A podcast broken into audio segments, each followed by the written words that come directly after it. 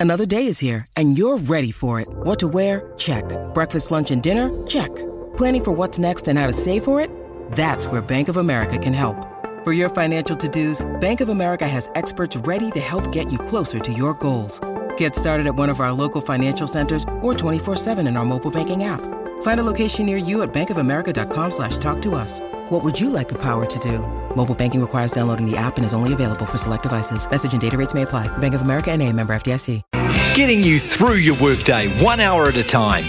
This is Afternoons with Staffy on SENZ.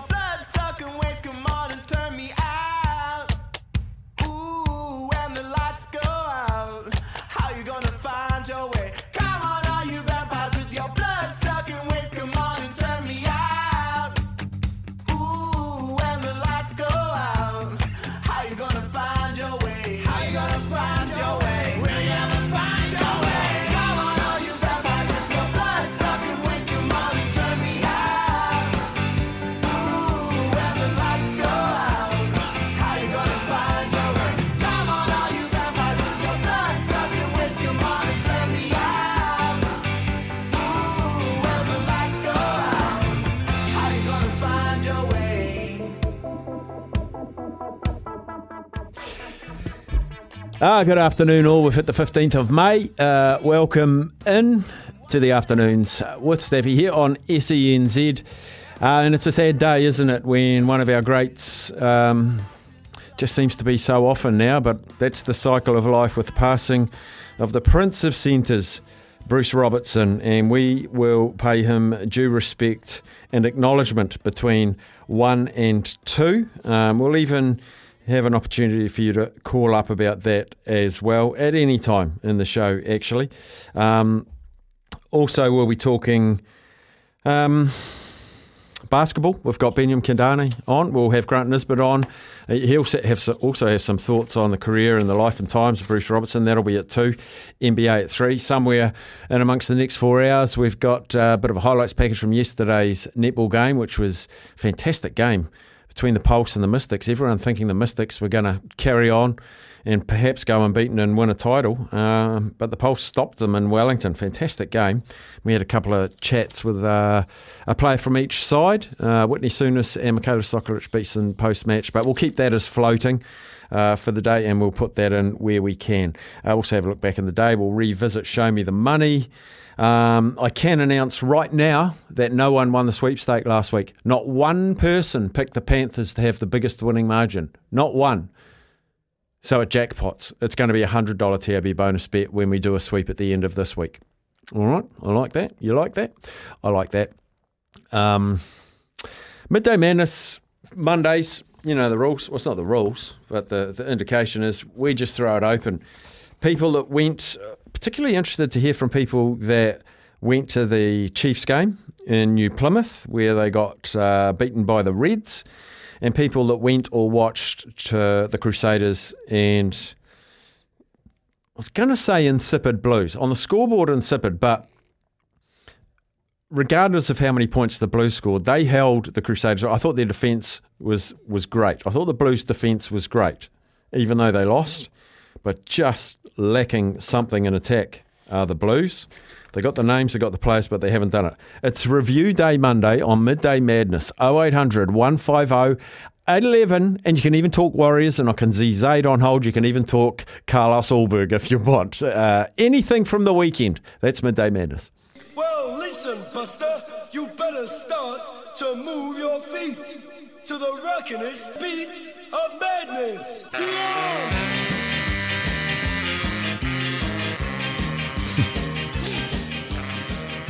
I'll kick it off with a text message from Mark. I'm pretty sure he's in Christchurch. He goes, Hey, Ken and Zaid from Crusader Country. That's all he put.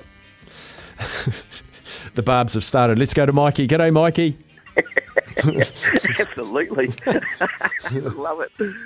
Oh, I assume um, when we were doing the picks on Friday that you didn't pick the uh, you didn't want the Chiefs there because you knew it was going to be a close game. right? Yes, yes.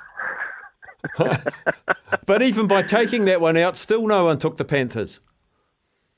Man, man, I, I didn't actually watch that game, but um, because I thought it would be a walkover as well. But it just goes to show anyone can be beaten. I mean, everyone was picking that no one could ever beat the Chiefs, but just yeah, there you go, proof's in the pudding, isn't it? We've had some we've had some big upsets this year. When you think about the the Drua beating the Crusaders, that was that was as big as well.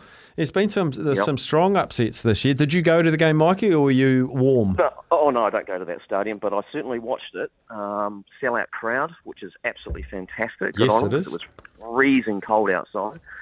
Um, I, I, agree with you. The defence from the Blues was magnificent, but that's kind of all they had, wasn't it? And um, you've got the one of the best wingers in the country playing in the midfield.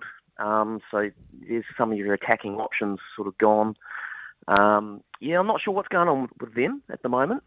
Um, but I tell you what, I watched the Hurricanes game, and something something now is coming to fruition. And I thought about this at the start of the year. This whole rest rotation. Mhm. I'm fairly certain the commentator said that um, and Jordie, two of the two of the biggest names in in the game as well, have to have a rest.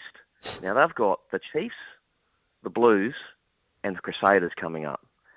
Now, if you're having sellout crowds going to see the very best players, it makes the competition a bit of a travesty or a mockery, really, when you can't put two of your biggest names that, that you want to play against those three huge teams, if you're a Hurricanes fan, and you can't put them on the field.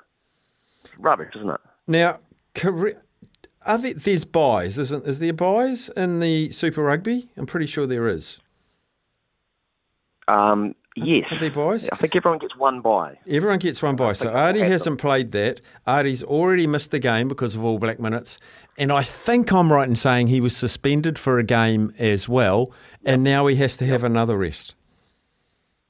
That's that's what I'm pretty sure that's what the commentator said, and at the time I just thought I had a look to see who they had next, and yeah, three of the biggest teams in the comp they've got, and it's just it's like you're a fan, you go to the ground, say say they you know it's another sellout crowd, but you're not seeing your best players on the field. So if that is the case, it's just it's bollocks. Yeah, and they're, they're, they're currently in third on 37 points. Uh, Crusaders are in fourth, also on 37 points. But you could almost, you could almost say if Ardie and Jordie don't play those games, the Hurricanes don't win, or it's really, really hard. For them. They're going to lose their position on the table. Um, you'd much rather finish Yep. third than fourth. Yeah, and they're, and they're, and they're playing for quarter-final, semi-final status for for, the, for their home um, crowds. That's what they're playing for. So there's a lot at stake, but because of this um, rule, it's um, it's not good. It's not a good look for the competition that that has you know everyone wanted surprises, and as he quite rightly said, there's been a couple of upsets. That's good for the competition. Um, we've had a couple of sellout crowds, so the crowds are coming um, if the teams are good enough. But I mean, if, if you're a fan of the Canes and you're playing the Crusaders or whoever, the Chiefs, and your best players aren't playing, are you going to fork out um, cash to go along to the game? You'd probably stay at home, wouldn't you? Yeah, and I think proof of that theory might be in the uh, the ticket sales and the numbers in the stands for those games, which is a crying shame um, because the Hurricanes don't have the depth of the of the Chiefs or the Crusaders, and probably the Blues as well. They need their best players playing, and they want to play. Yeah, yeah, absolutely. All right, Mikey. Anyway, good man. good on you. Cheers. Well Thanks, done. mate. Congratulations on your black and red team. Zaid from Auckland, our life member Zaid. Hello. Hello. Um, yeah, great win for Carlos yesterday in the UFC. Um, pretty easy knockout. I don't think his um, opponent was quite up to his standards. You know, pretty easy opponent. So um, I think uh, hopefully next fight he might get a bit of a better opponent, maybe a bit higher in the rankings, Mm. um, and maybe a bit of a tougher test for him because um, yeah, that fight was a bit easy for him. I think he's got, I think now two back-to-back first-round knockouts. Uh, and he's won four fights in a row, so he's on some pretty high, you know, pretty high, um, pretty high rise right now. You know, good good stocks for him. So, Yep. Um, yeah, great great to see him get a win. Um, yeah, on the Super Rugby, uh, I don't really know what Beauden Barrett was up to on Saturday night. Um, I d- he was, yeah, kicking the ball a bit too much.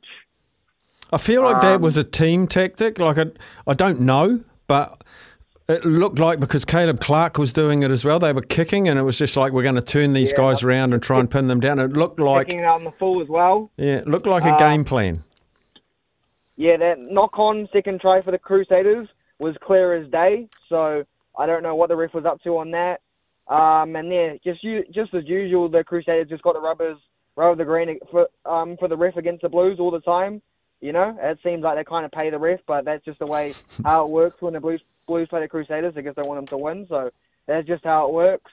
Um, yeah, the Blues kind of really won that third or fourth spot, like you said. The Hurricanes have got the hardest hardest um, road home, um, but you don't want to play the Crusaders in the quarterfinals. So I don't know um, what the Blues need to do to avoid playing the Crusaders in the first round.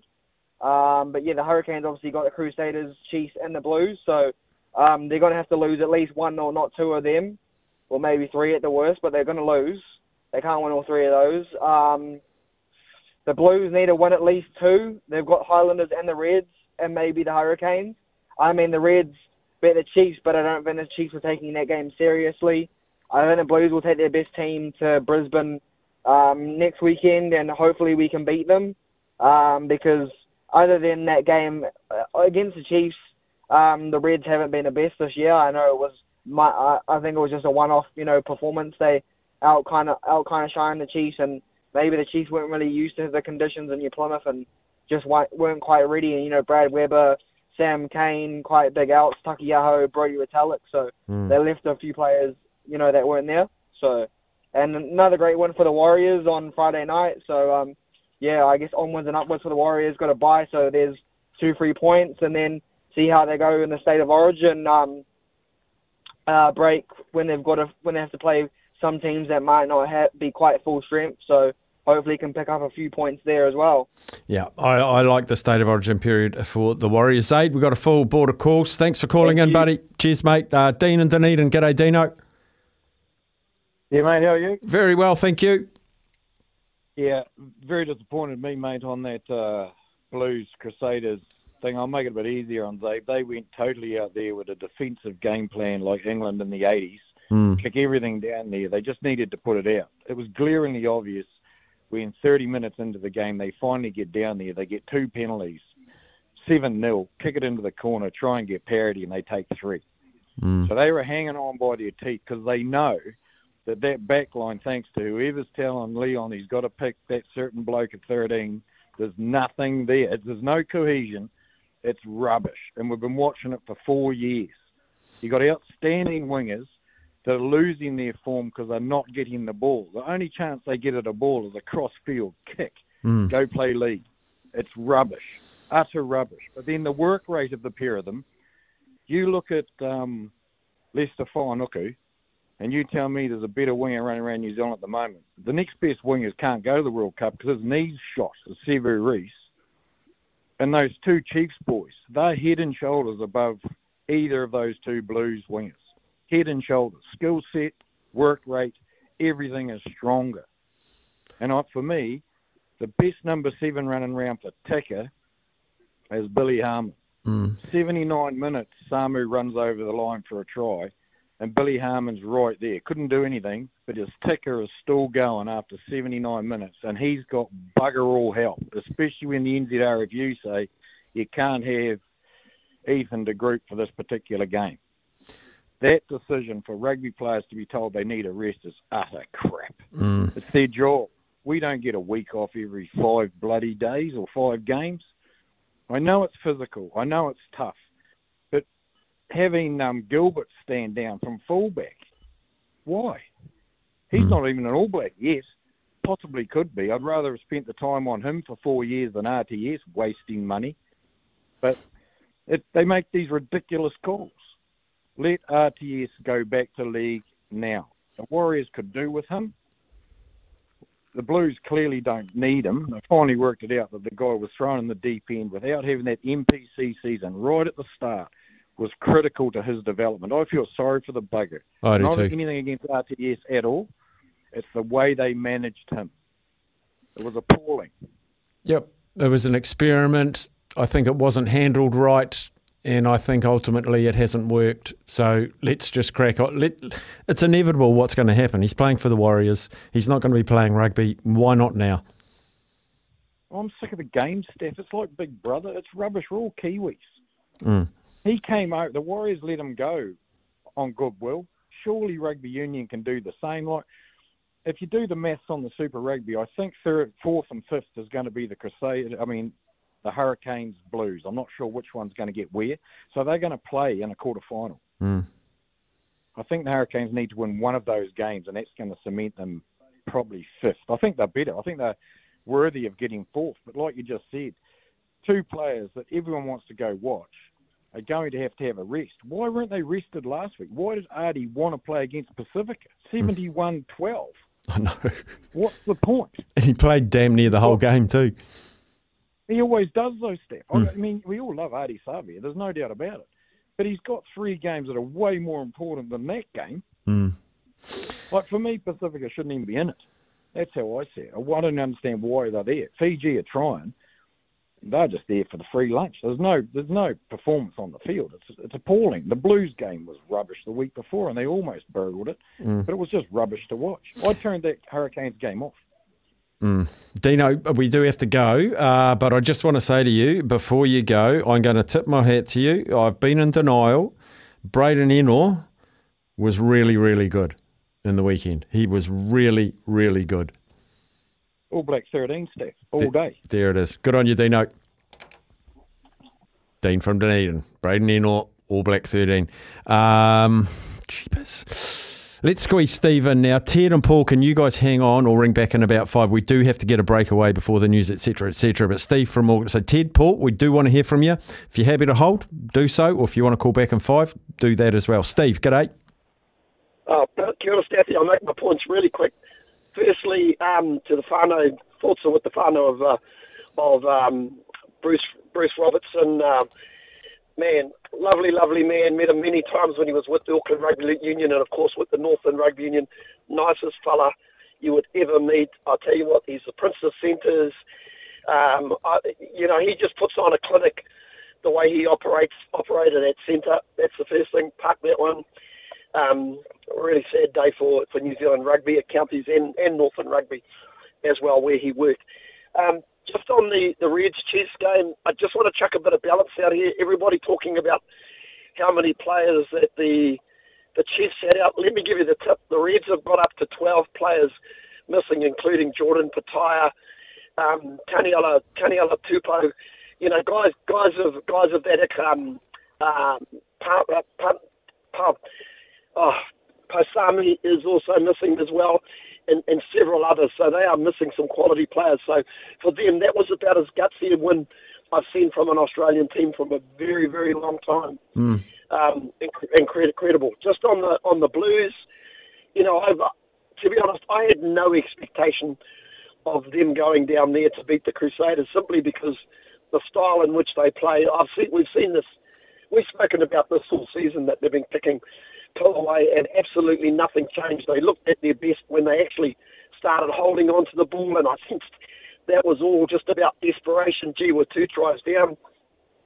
We need to do something. But I thought at the end of the day, that scoreline flattered the Blues to my way of thinking because I actually thought the Crusaders were much, much the better team despite the defensive effort of the Blues, and I thought the Crusaders also defended very, very well. They could have had three or four other other tries and won this game, basically going away.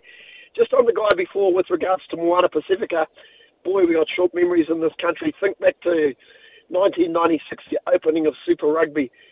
The likes of the Highlanders and the Crusaders were being beaten by 70 points by some of the South African teams They were too. when they were on they when they were on tour. It's going to take Moana Pacifica a long time to, to, to bed this in. That was pretty much their second 15 they rolled out on Saturday night. They left a lot of their heavy hitters out and they paid the ultimate price for it. And I, I think there's a lesson here for some of the New Zealand teams at the moment. You can't afford to always roll out your second team.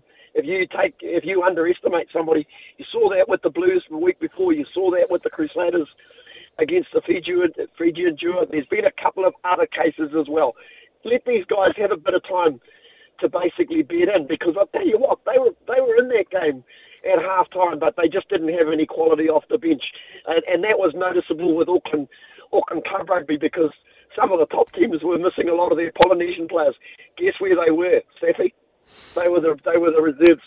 They were the reserves for the uh, Moana Pacifica team. So, you know, they're pulling guys out of club rugby to, to top up their, their team at the moment. Um, and just fin- finally off the Blues, man, I just don't know. I'm uh, I don't know. Well, what's that? What's the first sign of madness? Doing the same thing and expecting a different result, brother. That's what I'm seeing. Good man, Steve. Thank you. Cheers, mate. Cheers, buddy. Just quickly, two text messages. Uh, this is what I love about this job. Steph, Dean from Dunedin is spot on. Pete from Christchurch, Crusaders all the way. Quickly followed by tell Dino to go back to farming sheep. Must be watching a game at Tahuna Park. Diametrically opposed. Thanks for holding on. Uh, we'll come back to Ted, Paul, and Brett right after this. Uh, bit of a dilemma. Three great callers online. News in two minutes. Uh, I, I can make news a little bit later because Ted, I really appreciate you holding on. Welcome in. Hey, uh, Steffi, how are you? Good, Ted. Cool. Hey, uh, just wanted to. Um, I heard the news about uh, Bruce Robinson, Yeah. and um, really sad news. Um, was the um, Prince of Centres, Yes, he was. um, but I always thought um, him and um, that guy from France, um, Philippe Sella, Oh, were sort of around the same uh, class of player. yes. Yeah. So, um, really sad moment in um New Zealand rugby, and um, you know, commiserations to his um, his whānau.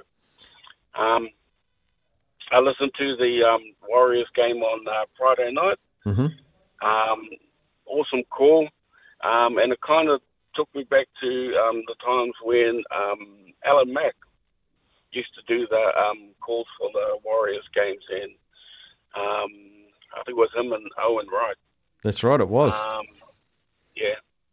Um, and, um, yeah, I can remember back to those days and always enjoyed uh, Alan Max call. Mm, yeah, no, Sammy Sammy does a great job. And Blake Ayshford in his first effort, uh, first time in co commentary, I thought he was brilliant as well. Yeah, no, that was cool. Uh, great call. I'll pass that on, Ted. Yeah. All right. Good on you, buddy. Thanks, mate. Thank you. Go well. Uh, Paul from Northland. G'day, Paul. Yeah, g'day, mate. Hey, um, yeah, just on the Warriors, what, what did you think of the refereeing? Much better.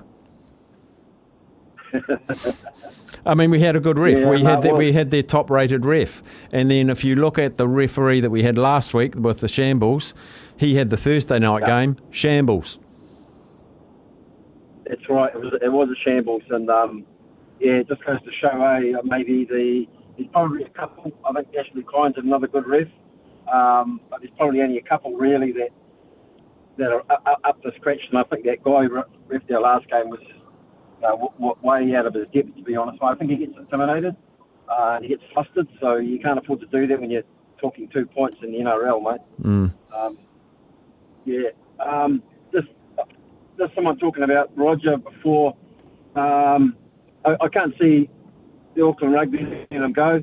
I mean, they they don't have any fans turn up as it is, and there's no way they're going to let them go to the Warriors so the Warriors can get 30,000.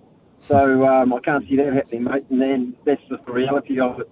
You know, they're fighting for the same fan, but you know, the, the same fans. So, um, but unfortunately, they're losing that battle. Um, but the Super Rugby competition, is there any other competition in the world that you know of where basically a governing body sees to a team they dictate who, what coaches, what players can, can, can play where, and when they can play, and so forth. I think it's an absolute joke, and fans are getting ripped off. It just seems so contrived, and you know, it's. I'd, I'd be pissed off if I was a Hurricanes fan, and, and you know, the players you want to see keep getting told they have to sit this one out by a governing body, but they keep going back for. It's, it's a joke.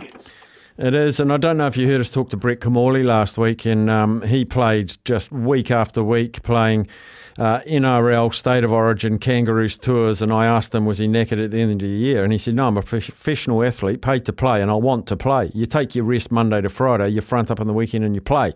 If they need rested minutes, they Well, can sit out a couple of trainings. That's right. That's, see, and that's you said the word professional. Unfortunately, you know, people who run rugby in this country are basically amateurs pretending to be professionals. They've got absolutely no idea, mate. Awesome, buddy. Um, stay safe up there in Northland, mate. Good to hear from you. Hey, Uh, good, mate. We've got two points. Uh, we're going to beat the boy this weekend, and then uh, you know we've got the Broncos and Napier. I think we'll get that one. So it's looking good, mate. It's looking tremendous. Love the support. Good on you, Paul. Thanks, buddy. Uh, we'll go to news. We'll come straight back with Brett after that. Well, listen, Buster, you better start to move your feet to the rockinest beat of madness. Yeah!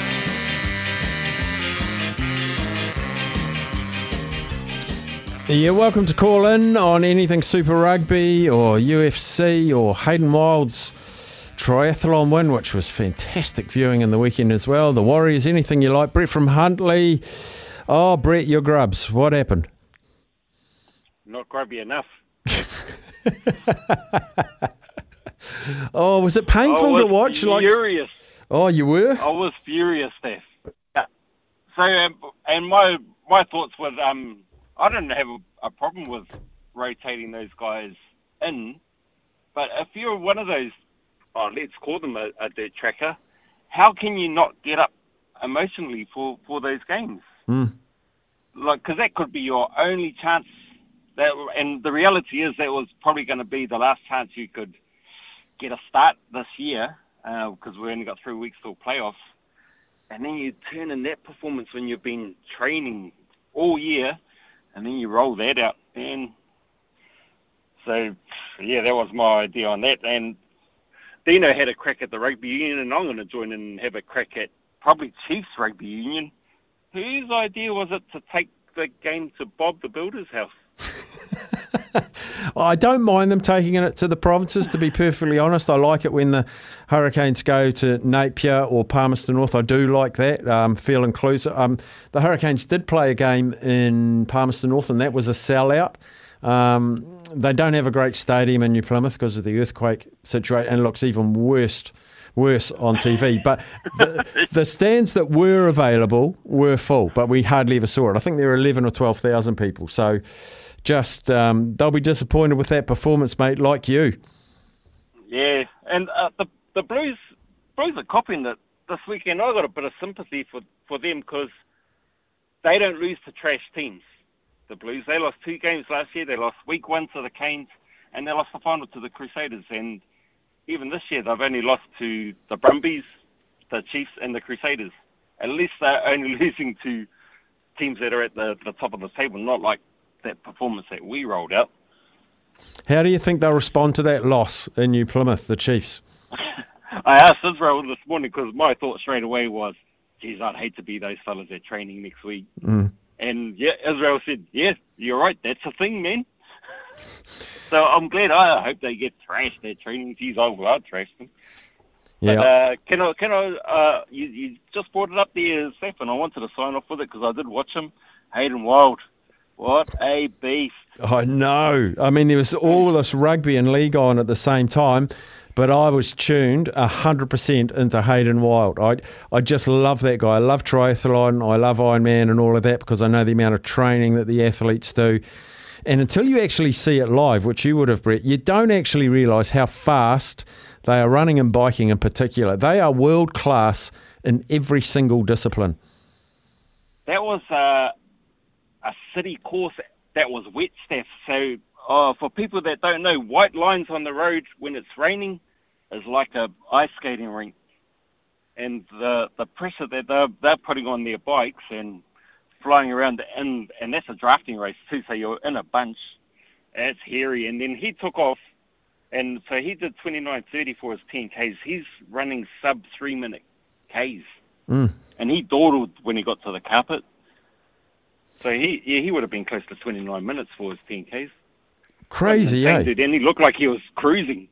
He And- just broke those dudes in that first lap. The cool thing is, not no, swimming's his weakest, and I think he was Yeah. fifteenth out of the water in a in a high class. Everyone was there, probably except for Alex Yee, but he's fifteenth out Yeah, of the correct. water. And when he found that out, he thought, "Oh, that's pretty awesome," because I know he's been working hard on his swimming. I mean, look out next Olympics. Yeah. And the good thing is, is that we don't have to wait that long for Paris. No, that's it. That's but it. uh, apparently Alex is going to be there in two weeks in Italy when they, they, they'll have a clash then. So, oh, yeah, can't wait. Hmm. He's a maniac.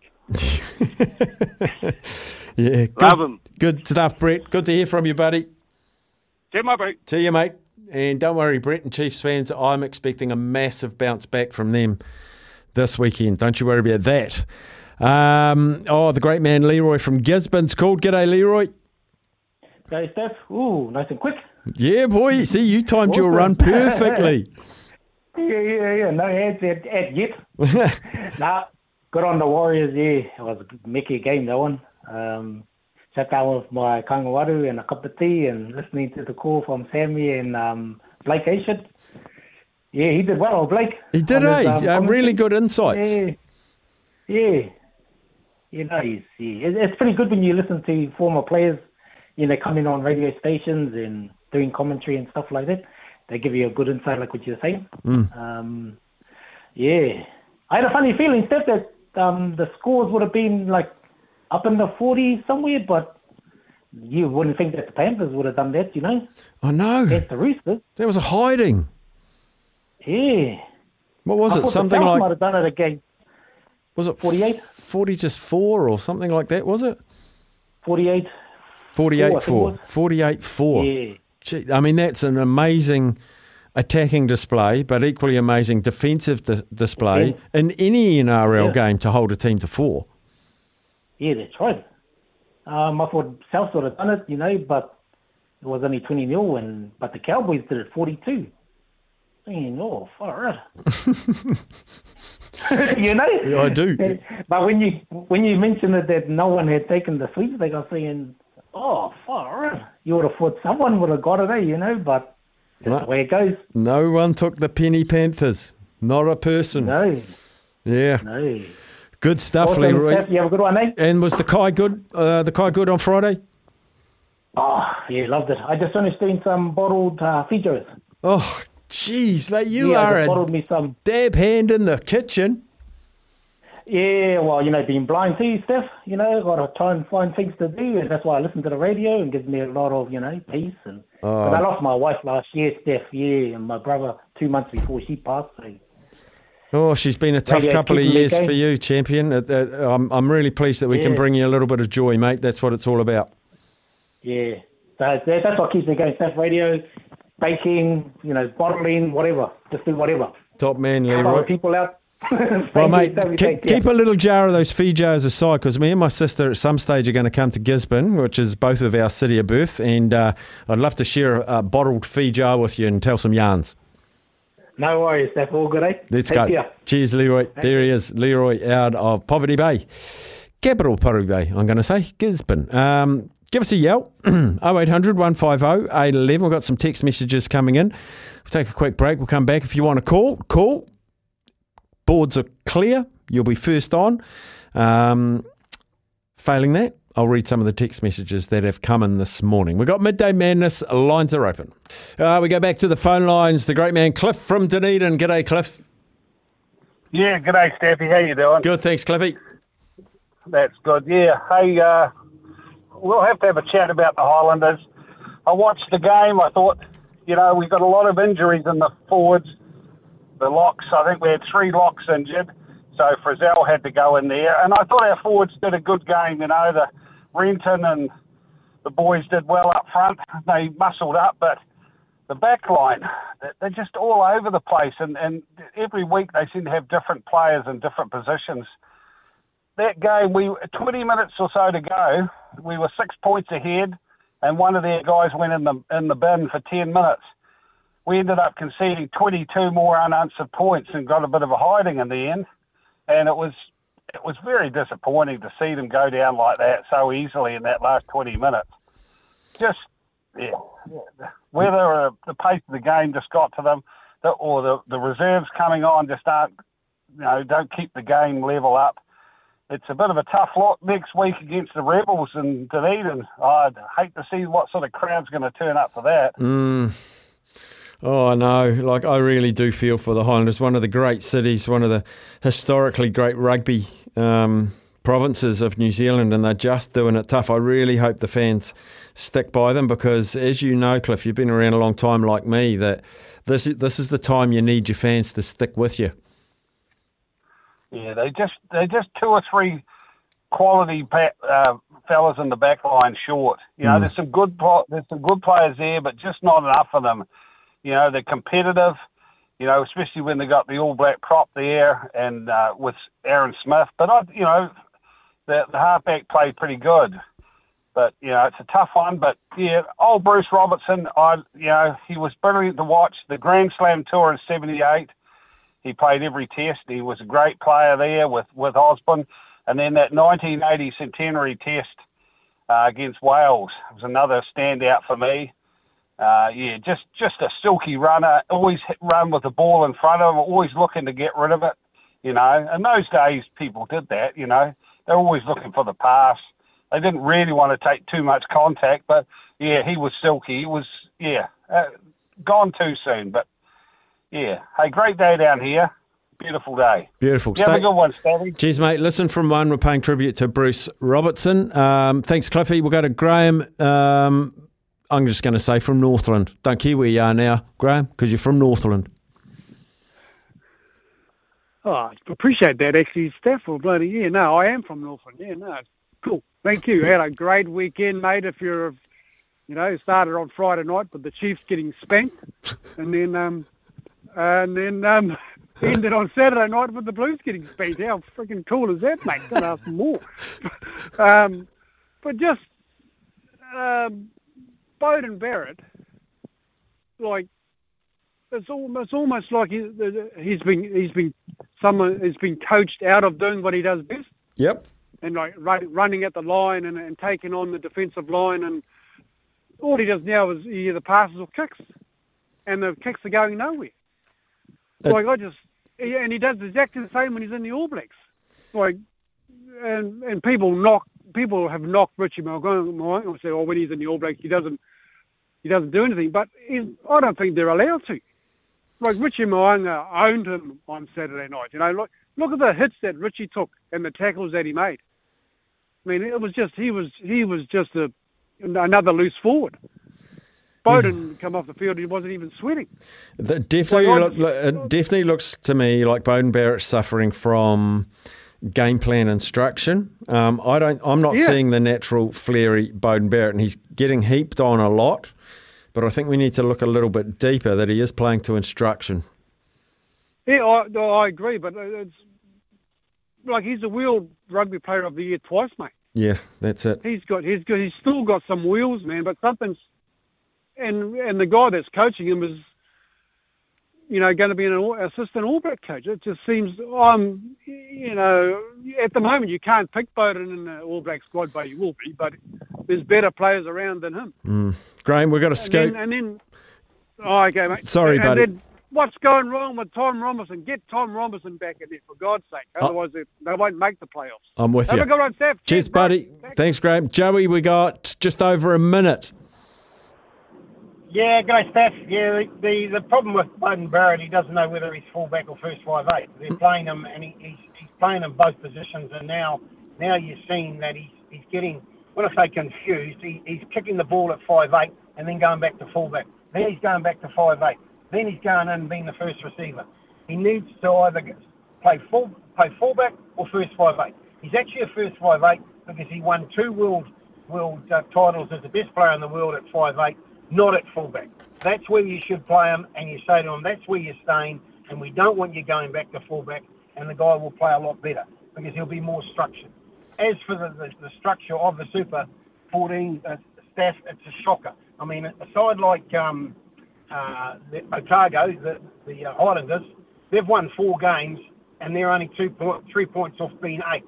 And the top eight go through. It's just like the Phoenix, you know. The top six out of ten teams go through. It's a joke, you know. You, you, it should be the top four, whatever, and and they go through. They play the semi-finals, they play the finals, and whoever can't get there can't get there. Um, as for the Blues, I did say earlier on uh, in the season it would be a Chiefs Crusaders final. I still think it'll be that, and I think the Blues will probably get knocked out in either probably the second second round. Joey, we're out of time. I'm so sorry. Here's the answer. Uh, text from uh, text from Mikey saying, "Steffi, have you heard from Ken yet? I'm concerned for him. Also forgot to mention yet again under the radar the Brumbies with another big win. Look out next week, Chiefs fans. That's from Mikey. I have heard from Ken. Staffy, give Adrian Choat an All Black jersey. He was the best on field. And send those match officials back to Australia or were they from Christchurch? Cheers, Ken. I thought Adrian Choat was magnificent in a losing effort. I'll agree with you there, Ken. Uh, John says the reason the Chiefs lost is because they believe their own press. Watch them run out, high fiving people, just thought they would turn up and win. And the Crusaders are just too good for the Blues again. We're going to take a break for news, and on the other side, we have a number of tributes. Uh, pretty much the whole hour is dedicated to the Prince of Centres, Bruce Robertson. Don't go anywhere. Yes, a sad day. Sad weekend for New Zealand rugby with the passing of the man coined the Prince of Centres, Bruce Robertson. All Blacks 702, age 71, sadly taken. Uh, far too soon after suffering with ill health for quite some time. I was going to write my tribute to Bruce Robertson, um, but I've recorded this morning a number of tributes from the likes of Andy Dalton, Ian Kirkpatrick, Sir Bryan Williams, etc. And I didn't want to reinvent the wheel. Lynn McConnell's done a wonderful job on allblacks.com with a tribute to Bruce Robertson. So I just wanted to share some moments of it. Tall, fast, and with an unerring ability to feed his wings into try scoring space, he was a central contributor to the revival of the All Blacks running game, something which had been overshadowed by the strength of the All Blacks forward game during the 50s and 60s. Born in Hastings, he made his mark in counties, for whom he would play 135 games before retiring in 1982. His ability was sufficiently evident when making his debut in 1971 to be called into the North Island team for the annual Inter Island game. He was then selected for the All Blacks internal tour of 1972 and he made his Test debut later in the season for the All Blacks against Australia at Athletic Park. In the amateur days, when test matches were often less than 10 a year, he played 34 tests, but he played 102 All Black games before his career ended in the home test series against Scotland in 1981. He declined to play against the touring South Africans of that year. On the tour of Britain, Ireland, and France in 72 3, Robertson's ability and courage were seen. However, in the Scotland test, Robertson wanted to be replaced at half time. He said, The duty doctor said I'd gone on with both legs bandaged, so they said I had injuries before the game started, so I could not be replaced. And so, in spite of the obvious hamstringing injury, not long into the second half, he slipped several players and kicked to the in goal area. And when Grant Batty, my favourite, got through to score, he said. That helped the All Blacks to a 14 9 win in a hard fought game. It kept the side's hopes of achieving the All Blacks' first Grand Slam in Britain and Ireland, but in the Irish Test, the home team held the New Zealanders to a 10 all draw. As a result, both Robertson and the All Blacks had to wait for the Grand Slam until another day. Robertson said, Ireland was one game we should have won. We probably didn't utilise the ball as much as we should have done, and in the end, we kicked it to them and they scored a counter attacking try and missed that kick. We could have won the game. It was one of those games where you come off and say, that game was probably the easiest test matches I've played, but we drew. In 1976, he toured South Africa and he scored in the third test. Loose ball. Bruce Robertson. Try. Bruce Robertson. He was famously the victim of incidents when denied New Zealand two tries in the fourth test, one of which could well have been a penalty try as the All Blacks were beaten 15 14 and denied the chance to draw a series. In 1978, he was part of the All Black side that finally secured a Grand Slam in Britain and Ireland. They beat Ireland 10 6, Wales 13 12, England 16 6, and Scotland 18 9 in which he scored the match winning try. The All Blacks have broken out to halfway. Doug Bruce, the kick on there by Bill Osborne, and Bruce Robertson might get a dramatic try for the All Blacks. He's got the try. And there is the most dramatic breakout I have ever seen in international rugby. That seals it for the All Blacks. They're now sure that history is made. He played in the Welsh Rugby Centenary Series, an All Black team good enough for Mourie, its captain, to rank the best New Zealand team he had played in. After his retirement, Robertson continued to work in rugby with the Auckland Rugby Union as a coaching development officer, while also getting involved as a coach with the Blues in Super Rugby, the New Zealand Colts, and his county's Manukau Union. Bruce Robertson sadly passing away May 12, that was Friday. And we have compiled a bunch of tributes from men who are hurting today, um, but they have kindly given us a few minutes each. So I recorded all of these this morning. Uh, some were driving, some stopped working, but they were all ready to pause and share their comments on their great colleague, their great teammate, and their great friend. And that was Bruce Robertson. First up, I spoke with Counties legend, fellow Centurion Andy Dalton. SENZ. Well, of course, uh, the very sad passing of Bruce Robertson, fondly remembered as All Black 702, but also a Centurion for the county Steelers as well. Um, and there's about 15 odd Centurions that have come out of the, the wonderful counties province. And one of them joins us now. He's also former All Black captain. Andy Dalton joins us. Andy, thank, thanks heaps for chatting today. Uh, It's a sad day for rugby fans and, and counties fans as well. So our sympathies to you and, and fellow teammates, etc. Now, I just wanted to mention you- joined counties when Bruce Robertson was an established All Black and, and counties man. Do you remember? You know your your initial stages into counties, into the Steelers, and Bruce Robertson was part of that team. Yes, well, uh, hi, Mark, and um, yeah, just terribly sad for the family. Uh, very special guy, and uh, I remember it well. Uh, when I joined counties, he was an established All Black, uh, very much part of the senior uh, leadership group in the counties team.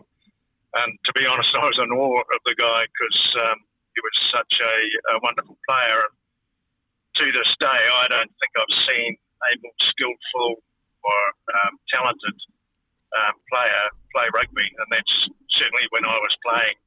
He was he was the most talented and gifted player that I ever played with or against, and would have loved to see a guy with you know his skills in the modern game. But uh, a very special guy and incredibly competitive on the field, but an absolute gentleman uh, off and uh, almost a Jekyll and Hyde character of Brucey we had in the Bombay uh, Ardmore games. We had some real go, goes with each other, but off the field, just a wonderful, wonderful, gentle person. A lot of people I've spoken to that are maybe a generation older than me have all suggested or described, it's quite a common theme, that Bruce Robertson was a centre ahead of his time and reshaped the way centres, not only in New Zealand but round the world, play. Um, I, I have a very faint, distant childhood memory of him, but um, people of your ilk, what made him such a special player? Yeah, he was incredibly skillful. Um, he always carried the ball in two hands, so you never knew which way he was going to, to go, uh, whether he was going to pass. And he just had a, a wonderful ability to create space for his uh, outsides. Um, and a, there was a turn of pace. Uh, he used to just glide across the field, and when he put on the um, the burners, he, he just used to uh, create so much space for his outsides. And, uh, Peter Goldsmith, Pat Gates, Bobby Lendrum at fullback, uh, they all benefited so much from him creating the space. Wasn't always Bruce scoring the tries, but he was certainly uh, instigating most of them that those outside backs were scoring. Yeah, and he formed he formed a, a wonderful uh, relationship with Billy Osborne in the All Blacks, but of course Billy didn't play for counties. Um, take me back to those counties days when you first entered into the team, and that backline from counties. Having Bruce Robertson in the centre of it, I can only imagine it would would have been one of the backlines with with a lot of flair. yeah, it was a very skillful group of guys. Uh, Ian McRobbie was there when we started at, at first five. Then G.K. Taylor, Graham Taylor, who played um, most of his uh, representative football with with Bruce, and uh, was a club clubmate as as well. Um, G.K. was probably one of the, another one of those guys um, that should have been, could have been an All Black, a very talented player and he and Bruce were a, a wonderful combination. And then, as I mentioned before, Goldie and um, Peter Goldsmith and Pat Gates, um, Richard Palmer was there as well out on the on the wing uh, with Bobby Lendrum at fullback. I mean, it was star-studded, uh, but Bruce was certainly the, the leader of that group. And you're one of the top provincial teams at the time, and it was completely amateur back in those days. Andy, what did what did Bruce Robertson do away from playing rugby? Uh, he, he went to Ardmore Teachers College, uh, so he was a teacher back in those days, a PE teacher. Uh, but he went on to, to coach at um, uh, at Auckland initially as uh, one of the um, club coaches, and then uh, was also involved with the, the Blues. And I think with Peter Sloane in 2003, he was part of the coaching team there. Then moved up to, to Northland and um, uh, spent quite a bit of time assisting them there. So very close to the game, certainly uh, very generous with his time. And as I said uh, earlier, an absolute gentleman off the field. Well, Andy, you've been generous with your time as well. I know you're driving. Uh, thanks for taking a few minutes just to remember the great man, Bruce Robertson. Our heartfelt condolences to the, the county's family and the wider Robertson family as well. Stay well, and uh, thanks for joining us today. Thanks, Mark. Andy Dalton there, former All Black captain, uh, mainly on the county's perspective. Uh, I welcome your text, actually, double eight double three. That is the Temper Bedpost text machine. Um, your memories of Bruce Robertson, I'd love to share them with the rest of the audience as well. So um, we've got one here, actually, from Neville. Rest in peace, Bruce Robertson. His timing and running onto the ball was magic, which made it easy for the wingers. Never been another centre like him. Uh, should show them uh, they should show the modern centre his past videos. They could learn a lot, Neville.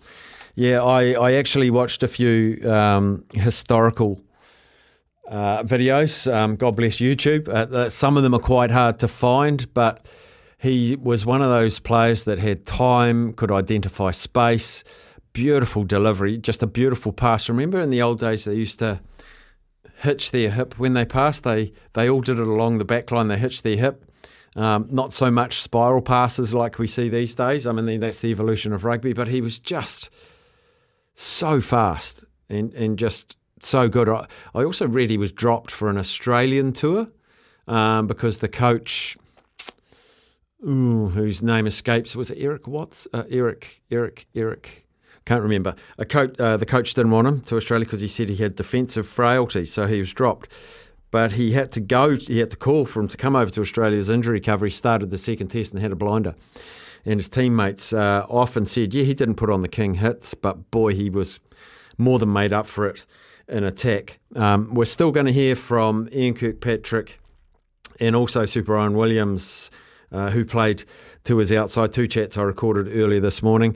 And just before we go to this break, we'll take you to this break with thoughts of a, a semi modern day player. Jeff Wilson speaking earlier this morning on uh, Mornings with Ian Smith. His thoughts on Bruce Robertson. He was such a great man, uh, a great man to talk to and chat to. And I spoke to him on a number of occasions. And look, growing up, um, you know, he was he was it. He was the centre. He was the guy. You know, like he was. Um, he had beautiful speed, wonderful skills. Was a great, great. player. And you know, before Conrad Smith, he was the guy. And even then, you know, talk to that generation. Um, my my parents' generation, my dad's generation. It was Bruce Robertson. The way that he played the game. So there was absolutely quite a bit of chat. An absolute um, tragedy to lose him. Uh, you know, of course, our thoughts with the family, but you know, we'll always go down as a um, a fantastic rugby player, but a great bloke.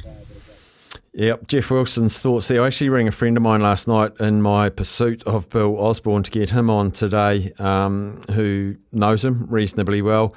And he regaled me a story from many years ago when he was at a test match, I think, in Wellington, and he was hosting him, uh, hosting in a corporate box, and Bill Osborne was in the box, and he was his hero when he was playing was Bill Osborne, and he went up and introduced himself. And Bill said, "Grab a beer, come and sit down, and let's have a yarn." And they talked about Bruce Robertson, and um, then they started talking about business because Bill Osborne went on to have a very successful career in business.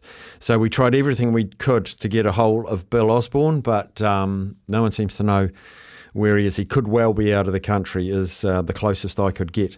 But we will take a break. Uh, still to come. Uh, honouring Bruce Robertson, we have Ian Kirkpatrick still to come, Sir Bryan Williams still to come. Don't go anywhere. We are honouring Bruce Robertson. Uh, uh, great news. Uh, sorry about that stumbled intro. Just heard back from Andy Leslie. He's going to have a chat to us soon as well because um, he captained the great man, uh, Bruce Robertson, who we are um, respecting and honouring today. Uh, earlier this morning, uh, it was great to catch up with another former teammate, Ian Kirkpatrick. SENZ. Joined now by a former All Black captain, former All Black great himself, Ian Kirkpatrick, uh, reflecting on the life and the rugby times of Bruce Robertson. Kirky, um, he was a great man. Uh, we've, we've spoken to Andy Dalton from Counties, and of course, Bruce Robertson started at Counties, found his way into the All Blacks at a young age. Uh, what are your recollections of him in All Black touring parties?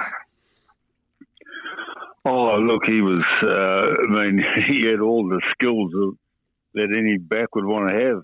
Um, and he, you know, he came in as a young, sort of outstanding centre, and so and that's how he um, continued to play. And he obviously, you know, he obviously got better as he went along, but then he got to the stage where he, he didn't have to get any better. He was so so good, so good, Brucey. You, you know, his um, his running it was unusual. Uh, he um, he going by athletic standards, his calves weren't that didn't look that strong, but could could he generate some pace off the mark? And he also didn't have a high knee action. Sort of, he was sort of low and quick, and oh no, he was, and he glided, and he yeah, he was outstanding. And as a as a flanker, Kirky, it's sort of your role to follow those channels. Was he a hard man to track? Was he because watching some of the footage, he was sort of Cullen like in that you didn't know he, he had all of this deception that the opponent's defence didn't know what he was doing. I'd imagine as a flanker trying to pick where the breakdown was going to be, it was hard for you too. Yeah, no, it wasn't. Well, following Bruce, it wasn't too bad. You know, he, he I mean, he he didn't dart sort of um, sort of all directions. He, but he he confused them by sometimes he'd, he'd run with the ball in two hands occasionally, and then that would be that would sort of deflect where he was might have been going. So yeah, no, he wasn't too hard to follow at all. Um, bit hard to keep up with, but but uh, but he was no, he was yeah, he was just a, an outstanding player, and he, of course he he defended uh, just as well too. So all was fantastic. And I don't know if you were in the game in Scotland when there was the fog or the haze, and people describe it as the greatest try that no one saw. Um, it was it was in the haze at Murrayfield, I think it was. Um, I don't know if you were in that game or not, Kirky. No, I wasn't. No, no, and that was after after I finished. Yeah, that was that would have been was that I was 78 or 79 Yeah. thereabouts, I think. Yeah, I think it yeah. was. Yeah, okay, all right. I can't ask you about that. So you didn't see it either. No one bloody saw it. um, what What about um, you know you go on tours and and uh, you, you definitely play your rugby. What sort of character was he off the field?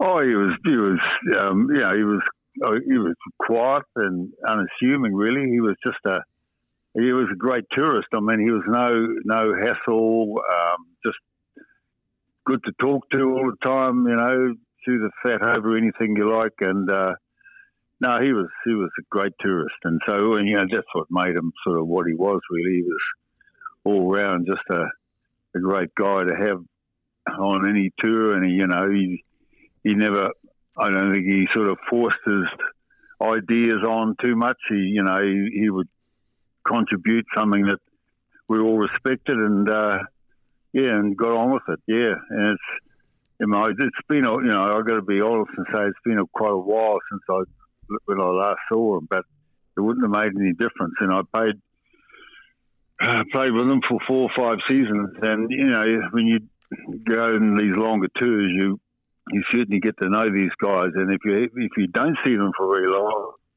you know, too often, it doesn't make any difference. You just pick it up straight away as if it was yesterday that we had our last tour. And so that was that was great about those long tours or longish tours um, about getting to know guys. And once you once you got to know them, you know, it, it stuck for life really. And so it's sad that uh, we, we will we'll miss Brucey. I know, even though I haven't seen him too much lately, and uh, condolences to Nellie and her whānau. Um, it's a sad day for them, a sad time for them. But yeah, no, he was he would be remembered as you know not only a great rugby player, but just a, a, a great all round New Zealander. Yeah. Uh, Kirky, for the younger listeners, maybe the ones that were born in, in, in the last 30 years, can, can you maybe compare him to a playing style of a modern day rugby player at centre?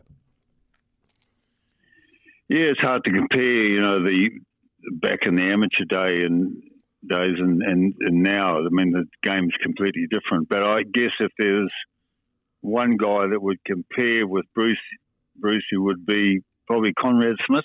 Mm.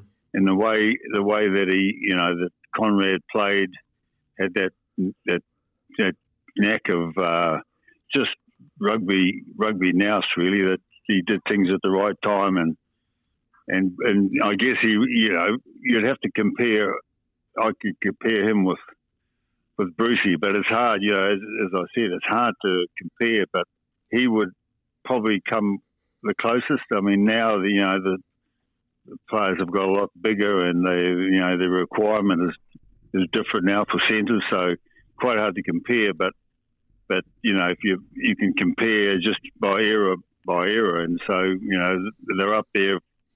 Doesn't matter what era you're talking about. In their own era, they're right up there. I guess that's all you can sort of compare with. Mm. But really, um, Conrad Smith would, would probably be the one that would come to mind. That would be very similar to um, to, to Bruce Robertson's um, silky skills. Mm. All right, Kirky, I appreciate your time today. Our sympathies to the wider rugby community, of course, and definitely to his whānau as well, as you um, rightly pointed out. Um, thanks heaps for your thoughts on, on the Prince of Centres, Bruce Robertson. Uh, pleasure, Staffy.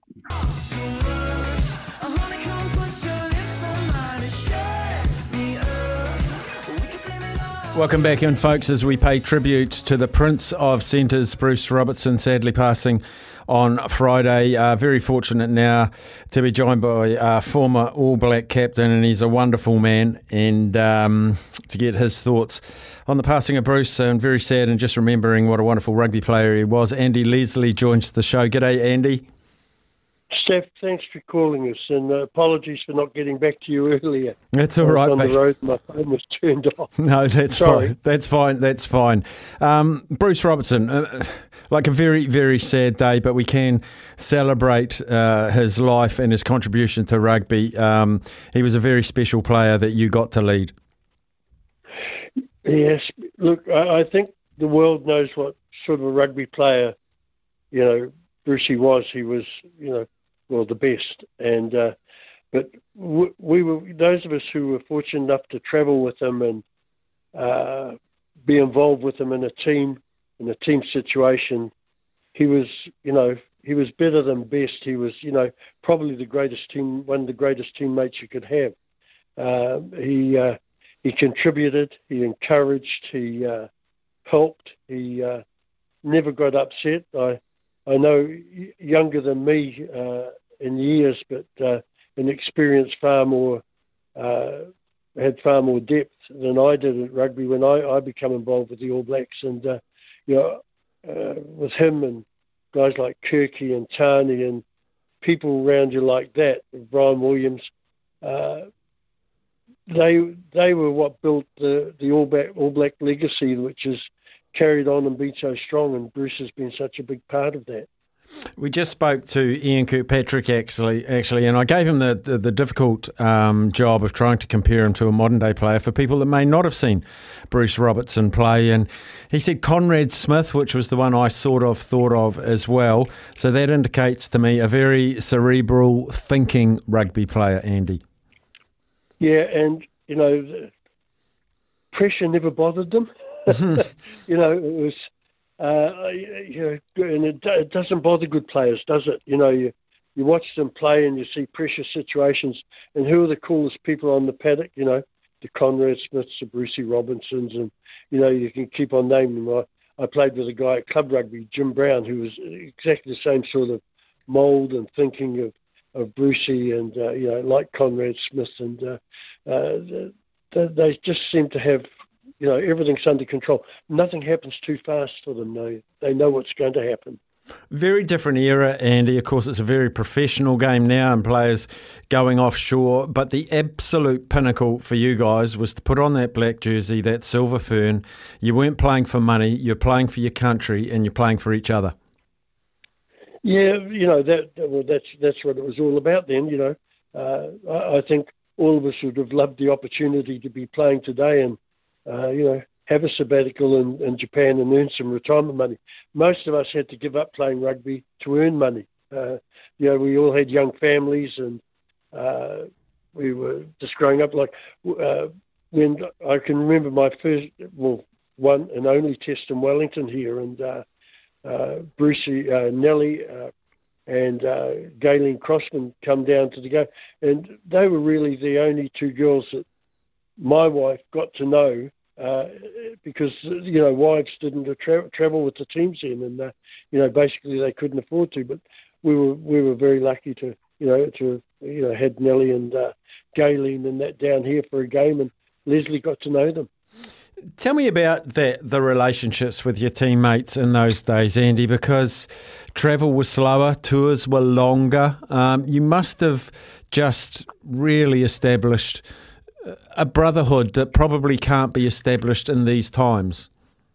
Yeah, it's probably you know I, you know I'd liken it to I haven't given it much thought really, but I'd liken it to you know when you when you go to school with a kid at Prima one or Prima two or whatever it was as a five year old or a six year old, and you're with them through the through the primary school years, you mightn't see them again for another twenty years after that, but they're still your mates. Mm. And I think. Uh, you know, our our friendships uh, were were like that. I, I think they've been long lasting. Like uh, uh, just meeting up again with getting more involved with Ian Kirky and you know uh, Tani and uh, you know uh, these sort of things. It's uh, you Crosby. You don't see one another for a long time, but because you're two uh, so long together, you were together and you know it wasn't a job then.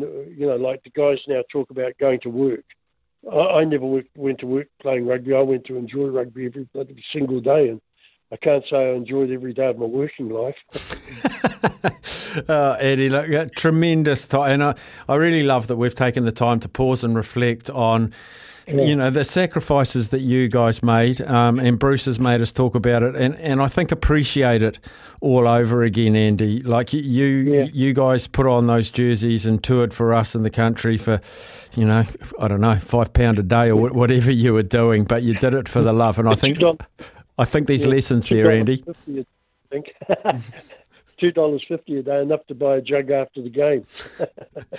there you go. Well, yeah, wonderful memories, and you know, uh, you know, New Zealand rugby has certainly lost a, a, very special person, and you know, I know what he did for Auckland rugby around the uh, coaching areas and all that in the early days of getting coaching coordinators into school. And that Bruce was a huge influence in there, and you know, the influence he had in counties rugby, and you know, I'm just happy that I was able to walk down that path with them for a, a short period of time.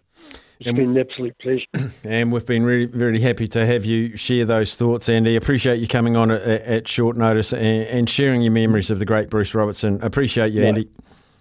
Thank you very, very much, Steffi. Bye. There he is, former All Black captain Andy Leslie with his thoughts. Uh, we've still got. Um, Paul Mawadi's going to come up very shortly, but we've still got Sir Bryan Williams. We'll actually just slip Paul Mawadi in now after this quick break, and we'll round out the hour with the great Sir BG Williams.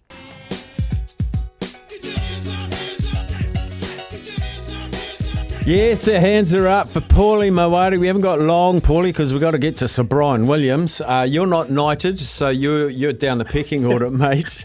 Uh, but uh, Monday is wash up day from the week, but it's also American Sport Day. Uh, yeah, and uh, well, we've already had Game Seven uh, in the Eastern Conference between the Boston Celtics and the Philadelphia 76ers. In the end, the Celtics just way too good for the 76ers, who at times just didn't look really interested in the match. Um, but uh, their season's over. The Celtics move on to the Eastern Conference Finals, where they'll meet the Miami Heat. The boys have already got game one odd up for that Eastern Conference series. In the head-to-head market for game one, $1.27 the Celtics, 365 the Miami Heat. And in the Western Conference, the Denver Nuggets will host the LA Lakers in game one. They're $1.44 the Nuggets. The LA Lakers are $2.70. Uh, early money so far. There's support for LeBron James and the Lakers at $2.70. And there's plenty of support for the Boston Celtics at $1.27 to win game one against the Miami Heat. Oh, it just gets narrower and more exciting. We are talking NBA soon, actually, oh, at three o'clock. Early markets are getting what uh, for pick me out the most traded game in either the NRL or the Super Rugby? Well, no Warriors game uh, this Yeah. weekend, but they've got the bye and they get the two points as well. Um, the, at the moment, uh, the Thursday night game, it's a big one up there at Suncorp. The Broncos taking on the Penrith Panthers. Uh, Broncos at home, 275 outsiders. We haven't seen them at those sorts of odds um, at home or really anywhere this season, to be fair. They have been um, very well backed at times. They're 275. The Panthers $1.44. Money has come for the Broncos at 275, and they're also taking the plus six and a half on the Broncos uh, to cover that spread. Outside of that game, it's fairly even. There's still a bit of support for the Dolphins, who are 275 against the Melbourne Storm. That game also at some uh, and then the Super Rugby uh, best back team, Chiefs. They're looking for the bounce back, and of course it's the Hurricanes who have to face the Chiefs after an upset loss on the weekend. Dollar forty-five the Chiefs, two eighty the Hurricanes. Money for the Chiefs so far. Up the Canes! Pa- Paulie, we'll reconvene during the week. Thanks heaps, buddy. Very good. Thanks, Steph. Have a good one, mate. See you, mate. tab.co.nz. Gamble responsibly. Be 18 years old. News previews. It's on the app or it's on the website. Stick around. The great man, Sir Bryan Williams, who played on the outside of Bruce Robertson for so many of his Test matches, he joins us very, very shortly. If you've just joined us, we've been uh, remembering the career and the life of uh, Bruce Robertson. Uh, we spoke to Andy Dalton, of course, another Centurion from the county's NPC uh, province. Uh, Ian Kirkpatrick, teammate, another All Black legend. And we just heard from Andy Leslie, his former captain, as well. Caught up with all these people. In fact, Andy Leslie was live, um, which was fantastic. Early this morning, I caught up with a man who played outside Bruce Robertson for so many years, Sir BG Williams. Here's our chat. SENZ. Well, from good centres comes great wingers, and they worked in tandem beautifully. Uh, we are joined, and I'm very grateful for his time. The great man, uh, affectionately known in rugby circles as BG, Bryan Williams, joins us. Bryan, a sad day for New Zealand rugby, and I'd imagine a really sad day for guys that played with Bruce Robertson. Yeah, absolutely, uh, Staffy. A, a, a very uh, sad day, um, and I guess all the memories uh, come, you know, flooding back on occasions like this. Uh, as you say, uh, Brucey and I and um, a number of others played a lot of rugby together. Um, you know, it's, it's obviously well cliched, I guess, that he was the prince of centres, but he really was. He, he, he had a range of skills that that um, you know made us made us all look good uh, playing with a, a player like Brucey, and um, he, he delivered the last pass to me on on you know a large number of my tries really, and I um, I'm, I'm eternally grateful for that. And, and he was such a thorough gentleman, you know, well known for his humility and modesty, and um, just just a, a, a decent decent man. And, and as a winger, like I, I remember back in those days, uh, the wingers were the fastest runners in just about every team. But geez, Bruce had some pace. well, I, I tell the story of the first time I, I played with him, and he, he took an outside gap um, uh, beyond the halfway line, and he just accelerated away. And I, this is incredible. you know, it took, me a long while to catch up, and uh, it happened on on a number of occasions thereafter. But I knew I'd have to be, you know, really motoring to stay with him. He he, he had great pace, and many years later, we, we took part in a a superstars uh, uh, competition on on TV where you did a whole lot of different events, and there was a hundred meters, and Bruce was in just runners, and, and he ran 11 seconds for the 100 metres at that stage. Jeez. he was really, really quick. Oh wow! And and as a winger, like I've sort of touched on it, it's really important the the service and the delivery. Um, I've been watching a lot of clips of Bruce this morning, and he just looked like an incredibly selfless rugby player. It was about putting you guys into the best position for you, not for him. Absolutely, uh, you know, selfless is, is, a great description of him. He uh, a total uh, team player, both on and off the field, and uh, you know he he was. Um, well, an absolute legend of, of All Black rugby. Not a rat bag at all. Didn't he? Didn't do pranks or hijinks away from the field. No, no, he didn't. He um, he, he, was just a, a, a, absolute, you know, thorough, nice guy, and uh, no, no, nothing like that. Um, there's no skeletons in the cupboard anywhere, I don't think.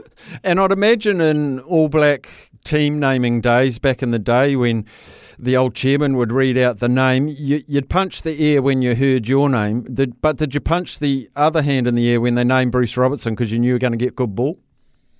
Well, absolutely. I, I knew, uh, you know, we, we played such a lot of rugby together, and, um, you know, you, you come to um, uh, know uh, the, the, the player, the way they play, and uh, as you say, totally selfless. Uh, he, he, delivered, you know, so many great passes uh, for, for, for, my tries that, uh, you know, when when he was selected, I was, I knew I'd be right. now I asked uh, Kirky this, but I'm going to have to ask you because he didn't play in the game. The the foggy game at Murrayfield where he scored the greatest try no one ever saw. Were you in that game? well, I, I sure was, and, and uh, I'd, I'd, had a. It was actually my last test match, Staffy, and, and I'd, I'd had a nightmare to be honest. I, I dropped. It was a really cold day, and I couldn't feel my hands, and I dropped every ball that came my way. And um, that, that uh, try at the end of the game, uh, absolutely in the dark, and um, uh, was scored. And, and uh, Graham Murray came up to me and he gave me a big hug. He said, "BG, well done." He said, "All is forgiven." And I said, mate, I didn't score it. Brucey did. oh my God! So even the players didn't see it. Oh wow! and also, was he involved in that waterlog test at Eden Park that you scored tries in there? I don't think he played that game. I, I think from memory, um, Billy Osborne uh, was playing one of his first te- test matches, and he, he played at centre. So I don't think Bruce I think Bruce might have been injured for that match. Oh, yeah. okay. Andy Hay got injured in that match, I remember. Yes, yes, he did. Broke his arm and that's, his. And that's yeah, that. That's, Bruce Hay. That's, Bruce Hay. Bruce yeah. Hay. Sorry, yes, and, and that that's that famous try of yours, BG. I'll never forget. About fifteen side steps from the twenty-two to the try line, stomping water all over the place. Maybe not fifteen, but time. time I just had a little bit of glory inflation there. Well, uh, well, thank you for doing that. I, I, I, can't remember more than one or two, but it felt like a lot. Uh, BG, yeah. yeah, we're remembering Bruce Robertson today, as you say, like you know, the Prince of Centres, but he got that title by right. Um, I think he, he, he modernised the game a little bit for for midfielders and outside backs, didn't he? Well, he sure did. You know, with with that blazing pace, but his, his distribution skills were sublime, and and he had other touches to his game. He, he was a solid enough defender, and and um, the little depth um, you know, grubber kicks he, he could put in off, off either foot, and and um, yeah, just just an absolutely uh, all round top player. Yeah, well, a sad day. Uh, All Black 702. Um, passed too soon, in my humble opinion, BG. But I appreciate you and the other the other former teammates and friends of him coming on and, and paying their respects to our listeners. I, I really do appreciate your time, BG. No, thank you, Steffi, and obviously sincere condolences to, to Nelly and, and the uh. Um, they'll be feeling it uh, very much at the moment. Yes, you could hear the emotion in his voice just as it was um, winding up our chat there. There is our tribute to the great man, Bruce Robertson. Uh, Jeff has said Jeff Wilson had a similar style and skill set to Bruce. Uh, and Dean has said the 1976 DB Rugby annual, Bruce Robertson, one of the tour's big successes, and proved again that he thrives on hard work by playing 12 of the last 15 games. Um, he hit his peak in the last month, seldom matched by anyone. Send Rieko a photo of him. There we go. Grant Nisbet will be after the news.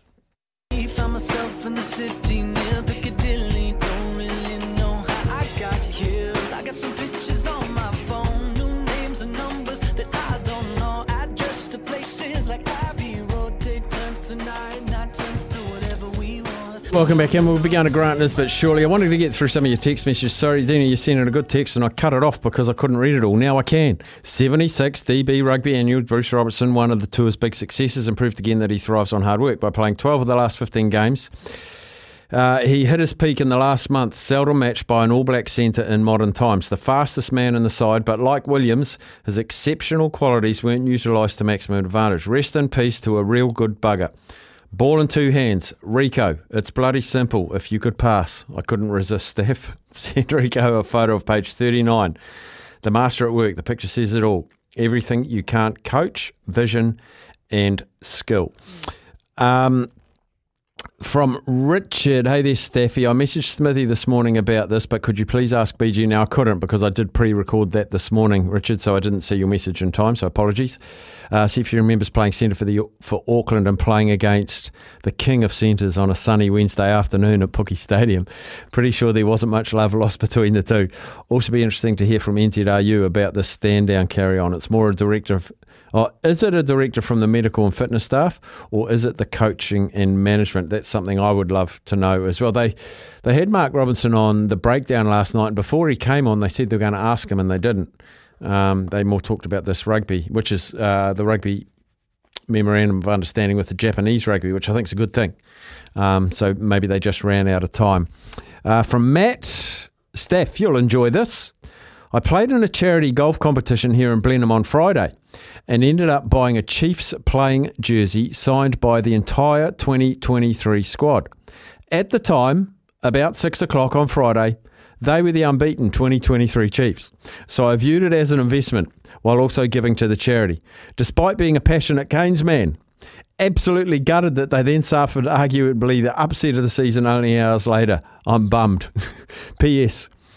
If that's true about resting Jordie and Ardie, it's an absolute crock. That's why the NRL is superseding Super Rugby. Thank you from Matt. Uh, I read that one. Uh, hey guys, the young golfer Michael we were talking about last week, yes, I remember that, uh, finished second by one shot on the weekend at the North Island Champs Auckland Cup after shooting 64 in the second round to move to a share of the lead. Congratulations, young Mitchell. Going great guns. Um, from Kanu, hi sunshine. Uh, hello. I think that the mighty Hurricanes got the best out of Mr. Barrett. Ah, yes, when Beauden Barrett was at the Canes. Yes, I agree. I agree. That's a moment in his career that I, yes. Oh, okay. Hi, Steph. What about when players are injured and then come back in and they get rested a couple of games in? I agree, the fans are getting ripped. Why would you pay up to $100 for tickets, food, and drink to watch the second 15? I changed the channel on Saturday night to the NRL Cheers Tim from the 09. If you want to watch a good attack, watch the Melbourne Rebels. Thing is, they can't defend. Staffy, starting backline for the first game at the Rugby World Cup against France. Uh, this is from Rob Smith, Mo'unga, Havili, Leonard Brown, fighting Whaingonuku, Talia, and Jordan. You might not be far off, Rob. I don't think they won't start Rieko. I don't think they won't start Rieko. Hi, Steph. I'm a Blues supporter. Although I live in Tauranga, I'm from Auckland. I think there are only three teams that could or should win the Super Rugby this year the Chiefs, having a great season, even with the blip this weekend, the Crusaders, always good in playoffs, and the Brumbies, by far the best out of Australia. Unfortunately for my Blues, I don't think they can hold the trophy this year. From Craig. Uh, there are a few thrashings in league this weekend. There are some weak teams in league this year. There are. But remember, uh, was it the Tigers who hadn't won a game, won their first game against the defending premiers? So many upsets. Uh, Staffy, NZRU beat the Chiefs. And which sort of Crusaders fan, I'm talking to you, Mikey, doesn't go and watch their team no matter who they're playing up the Chiefs? Sean. That cleans up the text messages. Thank you for all of your texts. That is double eight double three. Uh, the Temper Bedpost text machine is the number that you can stay in touch with us. Um, we're just trying to get through to Nisbo. Um, I can see them ringing him, and I can't see him answering. Come on, Grant. Yours, please. Um, the table at the moment in Super Rugby has everybody's played 11 games. Uh, the Chiefs are on top still comfortably, 46. Brumbies, 41. Hurricanes, 37, with a better points differential to the Crusaders, also 37. Uh, the Blues are on 34. And then there's a bit of a gap. What's that? Uh, eight points back to the Waratahs. It looks like those top five are going to be the top five. Then we go back to the Waratahs, Reds, Force, Drua, Rebels, Highlanders with just the three wins from 11 games, and Moana Pacifica yet to trouble the scorer. Uh, joining us now, voice of Super Rugby, voice of New Zealand Rugby, uh, joins us, Grant Nisbet. Before we talk the Super Rugby Nisbo, we've just done a feature out on the great man, the Prince of Centres, Bruce Robertson. We spoke to Andy Dalton, Ian Kirkpatrick, Andy Leslie, BG Williams, just uh, effusive in the praise of the great man. Your memories? Yeah, fantastic player. I uh, didn't really know him as a bloke, staff, I'd have to say, but I had the pleasure when I was working in Auckland many moons ago of being able to do a lot of radio commentaries uh, down at Pukekohe, and he was in that fantastic county side and a major part of it. And then, of course, he had that wonderful All Black career. He played over 100 games for the All Blacks. Mm. I mean, you'd never do that today with only 30 odd test matches, quite clearly, because he obviously went on a number of of those longer tours. But um, he was, I think, the Prince of Centres probably sums it up. He he just had a bit of a um, a way with him, a, a very stylish sort of a runner, quite upright, but had the ability to set up wingers like no other centre has ever done. Probably Conrad Smith uh, is as close as I've seen but uh, Bruce Robertson, uh, yeah, just a wonderful player. He really was. And it was an era of rugby. I was talking to Andy Leslie, who who captained him, of course, and and I said, you know, these days there's big money contracts and players leaving getting million dollar contracts overseas, and and I said, you did it for the love and, and the pride of the jersey, and he said he did it for the two dollars fifty that bought him the jug after the game. My, how the game's changed. Yes, hasn't it just? Yeah, I mean, he, he really, well, I mean, counties in those days were a major force in New Zealand rugby. They really were, and they had a fantastic um, backline, and he was just a part of it, really. And um, no, just just wonderful memories, really, of a great player. Yes, indeed. Um, let's have a look at the Super Rugby over the weekend, which kicked off. Um, I had to look outside to make sure the sky hadn't caved in when the Chiefs got beaten by the Reds. No one saw it coming. nobody saw it coming. I've just come off the phone from Greg Clark actually, and he said it's the first time that he can remember in recent times that all Australian teams have won on the, all uh, teams won on the day. Can't believe it. Um, and of course, it all started off, as you say, in um, in New Plymouth. Uh, you'd have to say that the Chiefs uh, took their eye off the ball a wee bit. Um, kind of underestimated. They'll, they'll probably deny it, but it's it's got to be said to be true that uh, they took their eye off the ball and let the Chiefs. Um, um, well, effectively win the game. Um, I know it's really difficult uh, getting towards the end of the competition. You look at the All Blacks and you say, "Have we? We've still got to rest him in a game. We've still got to rest him in a game." The Hurricanes are in the same dilemma now. They've got to rest uh, Jordie Barrett and um, Ardie Savea and they've got three derby matches. What are they going to do? Um, the mail is they're going to leave them both out this weekend um, against the Chiefs in Hamilton. So it's a real dilemma. I know it is. But, um, you know, the Chiefs are better than that. They are certainly better than that. The Reds aren't very good, let's be honest. But they just turned up on the day. This rest, uh, I'm tr- I was trying to look back, I remember Ardie had a week off. Uh, he's already had one rest game. And then I think he missed the game through suspension. So um, and now he has to miss another game as well. It's doing Hurricanes fans heads in, Nisbo, uh, and to and to sort of um, try and justify that a little bit. I spoke with Brett Kimmorley last week, and just at the end, I just chucked the rest and rotation thing that we we have over here. At his height, he played every game of NRL, every game of State of Origin, and every game on a Kangaroos tour. And I asked him how he felt at the end of the year, and he said, "Awesome." He said, "I'm a professional athlete. I handle my own nutrition, my own rest and recovery, and if the coaches want me to rest, rest me Monday to Friday, but let me to play on the weekend. That's what I'm paid to do. Let me do it." And I was, I loved that stance. Um, and I'm yet to see proof that this rest and rotation works. Yeah, look, it's been a major discussion point for a long time. You remember back, I think it was 207, when players, the All Black players, virtually didn't front up in, in Super Rugby. They were rested, so-called rested, for the 2007 World Cup. Then, of course, we crapped out, and everybody, everybody said, "Well, what was the use of that?" Um, it is a it is a major talking point. There's no doubt about that. I think if you talk to the players, they would rather play. But um, you know, the uh, the big picture, I guess, is the World Cup, and and they want the players to go into the World Cup, um, you know, in reasonable nick. But um, I mean, there's been many opinions given, staff, as we know. The problem with Ardie was that apparently, if you were suspended, that does not count as a week off. Um, Which it for should. whatever reason, I don't it is, know. it is a week off. It is. A, it's common well, it sense. is a week off, yeah. I mean, the thing about uh, the thing about the weeks that they do have off is that they don't even go into the training environment. They don't go into the camp. They simply um, they opt out. They're just not cited at the training venues, and so um, presumably, if both Ardie and Jordie are out uh, this week against the Chiefs, then they won't be cited at the facility out at Upper Hutt at all this week. That's that's the theory. Why on earth not last week against uh, the hapless Moana Pacifica?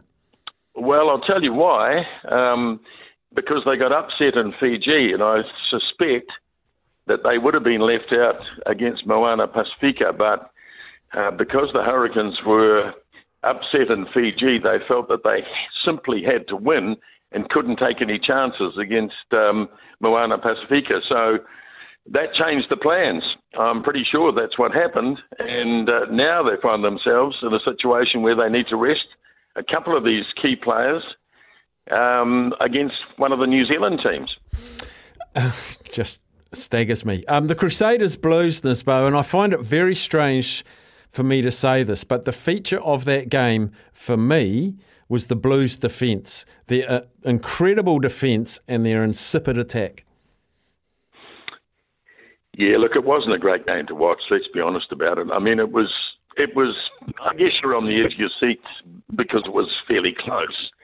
It should have been a lot closer. How the hell the referee missed that knock on, I'll never know. Mm. But anyway, that's another story. But yeah, look, the defence on both sides was quite outstanding, and you know, dynasties have been built on defence staff, and um, and the Crusaders in particular have been pretty tough to crack over the years, uh, particularly on their home ground.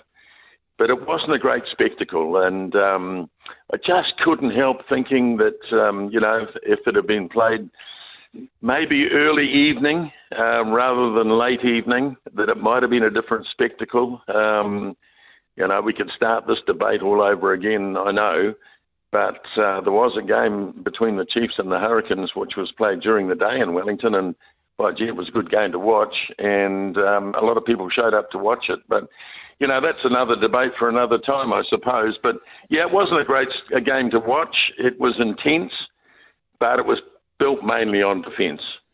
Um, last one I want to ask you about is the Brumbies. Now, I, maybe they should have put the Highlanders away a bit more than they should have. Just basically not bagging the Highlanders, but the Brumbies second on the table, Highlanders right down towards the bottom. Um, they allowed the Highlanders to score 42 points. But looking at the Brumbies run home, they've got the Force and the Rebels, two easy wins, you'd imagine. Then they have the Chiefs, but they've got the Chiefs at home.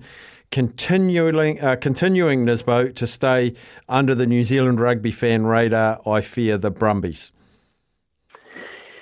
Yeah, particularly at home, staff, as the Hurricanes found out last year in the playoffs, very, very difficult to win over there. Look, I thought, from what I saw anyway, I thought that the Highlanders probably put on their best performance of the year up to a point, Mm-hmm. but then then fell away towards uh, the end, which was uh, which was a little bit sad. But they they played really well, the Highlanders, and it's hard to believe they are where they are on the table. I imagine they'll improve that uh, in the next three weeks. Well, I certainly hope they do. Um, but the Brumbies, well, they've been the best Australian team since the competition started back in 1996, and nothing much has changed. Uh, the, I know the Reds have won a title, I know the Waratahs have won a title, but it's usually the Brumbies. Um, they just play a good brand of rugby. They they play the same brand of rugby week in, week out, season in, season out. It's built on um, you know a forward pack that is is pretty damn good. They get anywhere near a rolling maul, they're almost impossible to stop, and they they are just a good unit. And yes, they are um, th- they're worth fearing. Um, not so good when they cross the Tasman, which they may well have to do at some point in the playoffs. But at home, real tough. I was going to say goodbye, to Nisbo, but Gaz has texted in and he said, uh, Steph, can you ask Nisbo, what if the Hurricanes simply said, nah, not resting them, we're playing them? What would the consequences be? Because I think I'm right in saying Dave Rennie did that, and I think Chris Boyd did that as well, and they then headed off overseas. yes. well, I don't know how that would go down. Um, I know there was a compensation given to Scott Barrett for the Crusaders earlier in the year. yes, there was. when they were down on on troops. Um, but that's probably a slightly different argument. It, it's a good question, but is anyone brave enough? Well, not Jason Holland, I would suggest, because he's going to the All Blacks setup. Uh, Clayton McMillan, oh, I bet he's tempted to, but no, they probably won't this day and age. Yeah. Well, I think the thing with poor old Jason Holland is that the NZR, you'll be signing the checks next year, won't they, when Yeah. he's in the All Black environment? So he probably does what he probably doesn't want to get in the road too early. That's it. Nisbo, always appreciate your time, buddy. Have a great week. Good on you, staff. Cheers. Cheers, mate. There he is, the voice of rugby in New Zealand, Grant Nisbet. Uh, we'll take a break. I'm going to play the highlights of the uh, Warriors game over the weekend after this. Uh, welcome back And Rory has texted in and said, as a Bulldogs fan, do you have to play the highlights of the Warriors game, Staffy? Just give us a heads up when you do so I can turn off for five minutes. I can tell you, I'm not going to do it right now, okay? Because I'm just going to give you time to prepare yourself, Rory. Uh, you'll have to turn it off for five and a half minutes. We've condensed a wonderful game for Warriors fans down to five and a half. So we'll do that after the news uh, at th- at uh, 2.30, so about 2.33-ish somewhere in that vicinity. Uh, texts come from no name. Huge question marks now over Leon MacDonald at the moment with his selections. I think he's done a great job improving the Blues. However, he has still come up short time and time again, as well as pursuing certain players who can't get the job done. Interesting dilemma for Leon MacDonald. He has done wonders for the Blues, made them competitive again. Um, Will he be judged poorly for uh, the Roger Tuivasa Sheck situation? I'm wondering who the defence coach is for the Blues because I think they're doing a remarkable job. I think they're very, very good defensively. Um, but yeah, they're just they're just lacking incision. Um, someone texted earlier, I think it was Ken, about Adrian Choat. What a player he is! And I, I think I heard yesterday. Uh, I think Watto was hosting in the afternoon, and he made a good point that I hadn't really thought of. That Adrian Choat, and you could probably say Billy Harmon as well. They would make wonderful league players because they have huge engines and just tackle for fun. Um, Adrian Choat, like he's good enough to be an All Black, but there's no way they'll pick him because we've got all our tried and trues in World Cups. He's the sort of guy, if he hangs around, um, when Ardie finishes, Sam Cane finishes, all of these older guys uh, all finish, he's ready to go. I don't know how old he is, actually. I should have looked that up. Sam he was mentioned to me two years ago. Keep an eye on him. I think he's incredible. Cameron Suafoa. Is it Cameron? Cam Suafoa? I think that's his name. Um, really impressed with him. Um, that edgy, tough, uncompromising type of player. Um, I like that. I like that as well. But yes, the Leon MacDonald situation, maybe too. I mean, he was a head coach at Tasman, wasn't he? Um, assistant coach Crusaders. Maybe as an assistant coach for All Blacks, where he doesn't have such a big portfolio. Scott Robertson will take the big, big portfolio and he'll be drilled down into a couple of key areas. He's got a great rugby mind, Leon MacDonald. And so you have Jason Ryan um, looking after some bits and bobs as well, and also Jason Holland. They're going to be incredibly invigorated. Uh, new, fresh ideas. A lot of players finishing. A lot of new selections. Guarantee there'll be some new selections as well. But maybe we're maybe the best of Leon MacDonald is as an assistant. And I know a lot of people have said that about Ian Foster, that maybe he was at his best as an assistant. And I always go back to that conversation we had with Wayne Goldsmith, who's regarded as one of the top coaches of coaches in the world. Um, he has said when you've been an assistant coach for so long in a system and you stay in that system and become a head coach, subconsciously, unwillingly, however you want to describe it, the place still view you as an assistant. Even though you've gone from the stool to the big chair, that you're still viewed and considered as an assistant. And maybe that's part of the situation um, that's affected Leon and some of the players. I think now that we know the future of the guidance of New Zealand rugby, I actually can feel it. I can notice it that everyone is now, look, nothing's changing between now and the World Cup, and I think we are all on on the train, and we want the absolute best for the players. Uh, there'll be a lot of discussion around selections um, because they will select for the early internationals, and then I think they reselect for the World Cup. There'll be a lot of banter.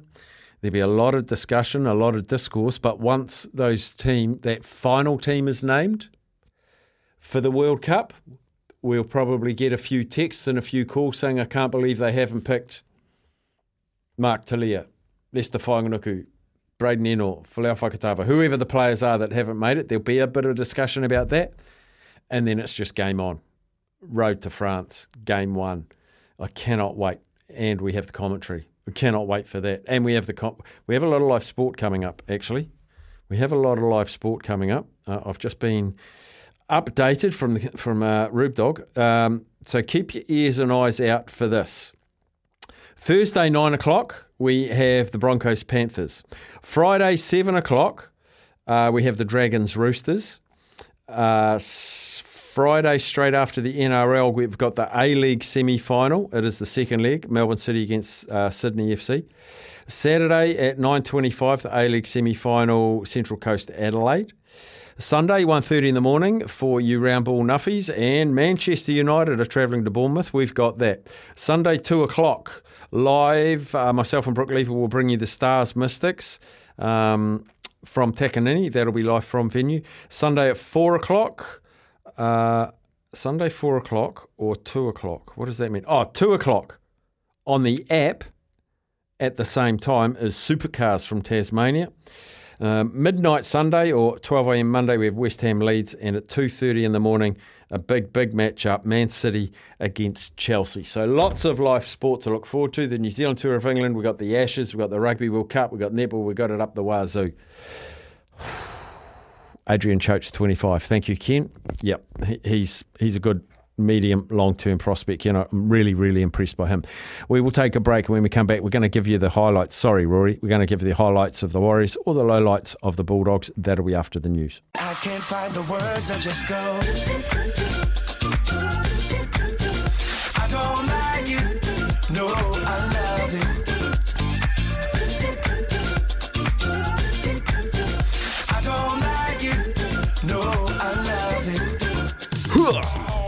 Now, do what I do when you watch the Warriors game. Pause the Warriors game on the TV, let the radio catch up. It's about 30, 40 seconds. Some people it's a minute, whatever, on the app.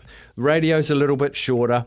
Wait for a big tackle or a whistle or we're underway and unpause the TV because it's so good. And we're getting so many messages and so many calls saying how much they are enjoying Sammy Hewitt's commentary. And he doesn't like compliments, but he's not here today, so um, we can compliment him. So I thought it's a good opportunity. Just listen to the bloke get up and about. Uh, The game underway all the way down towards the Bulldogs 10. fielded by Jacob Kiraz in the first carry coming up there through Max King. Here's Johnson putting a stab kick through. It's going to end up in the end goal. No one was back there. Perham has to collect, and here come the Warriors to take him down in the end goal. And there you go. The first repeat set of the afternoon following a pinpoint kick from Shaun Johnson. Now just two metres out on fourth tackle, coming to the left hand edge. Johnson with a little stab kick through. Here's Curran, and Josh Curran gets the first points of the evening. Just seven minutes into the game. It's four points to nil. Warriors with a kick to come. Fourth tackle now. Here's Pangai Jr. getting a bit of a roll on and an offload away. Here's Marnie. Now they've got some space. Averillo, long pass out to Kiraz. Did he get it down? He doesn't look confident. And Cummins says no. Back to the 20 we go. And the Warriors survive out on the left hand edge. Now on tackle five, it comes to Johnson on the right edge. Another little stab kick through into the hands of Edwards. Sorry, the legs of Edwards. And the referee says it's still last tackle. Now it goes back towards the air. Big high bomb coming underneath. Pompey juggled in the air by Kiraz. Picked up by Averillo. Over the dead ball line he goes. And the Warriors will get a set restart if the bunker rules it wasn't knocked on by Adam Pompey. Five metres out from the Bulldogs now, playing it on tackle two. Lussick goes right side again to Harris. Harris was looking for the short ball to Afoa, who had just overran it slightly. And as a result, that's a forward pass and an error for the Warriors just on tackle two. Here goes Wayde Egan back towards the middle to Walker. Walker shapes to Harris. Short ball to Fonua Blake. Can you believe it? Addin Fonua Blake just copy and paste it from week to week. It's the exact same try. The Warriors are in for number two. It's 10 points to nil with a kick to come right in front of the sticks. Oloapu through the hands to Perham. Perham gets the offload away. Intercepted by Pompey. Pompey has a clear run if he can get the speed going. Oloapu chasing him down. Pompey over halfway, over the 40, and then finally brought down by a covering tackle, Paul Alamoti, who ran half halfway across the field to meet him. But here come the Warriors. Here's Johnson. He puts the kick over Tilly Zelezniak. An easy catch. An easy drop and an easy try for the Warriors in the right hand corner. It is going to be 16 points to nil. Kick to come. Dallin Watene Zelezniak have it. Walker through the hands to Johnson. Johnson finds Curran running that line. He gets the offload away to Volkman. He gets the offload away to Pompey. Montoya going outside, back inside. But Olapu was recovering and snatches it out of the Warriors' hands, five metres out from the Bulldogs' line. The referee blows the whistle, and the Warriors probably their best half of football in 2023. They are up 18 points to nil, courtesy of Josh Curran, Addin Fonua Blake, and Dallin Watene Zelezniak. Uh, Shaun Johnson hitting all three conversions. I don't think it gets much more perfect in a half of football than that for the Warriors. Back underway. Here in the second, the Bulldogs kick it down to Pompey, who fields it just over his own try line.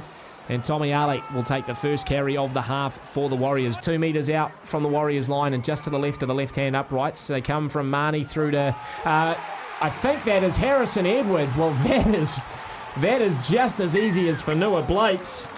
Harrison Edwards strolls through for the Bulldogs, and they're straight on the board in the second half. Six minutes gone. It's 18 points to four with a kick to come. Five metres out from the Warriors' line, right in the middle. Here goes Marnie. Out the left to Burton. Burton puts a stab kick through. Nicoll Klokstad's there as well as Preston, but Klukstad gets there first. Over the dead ball line it goes.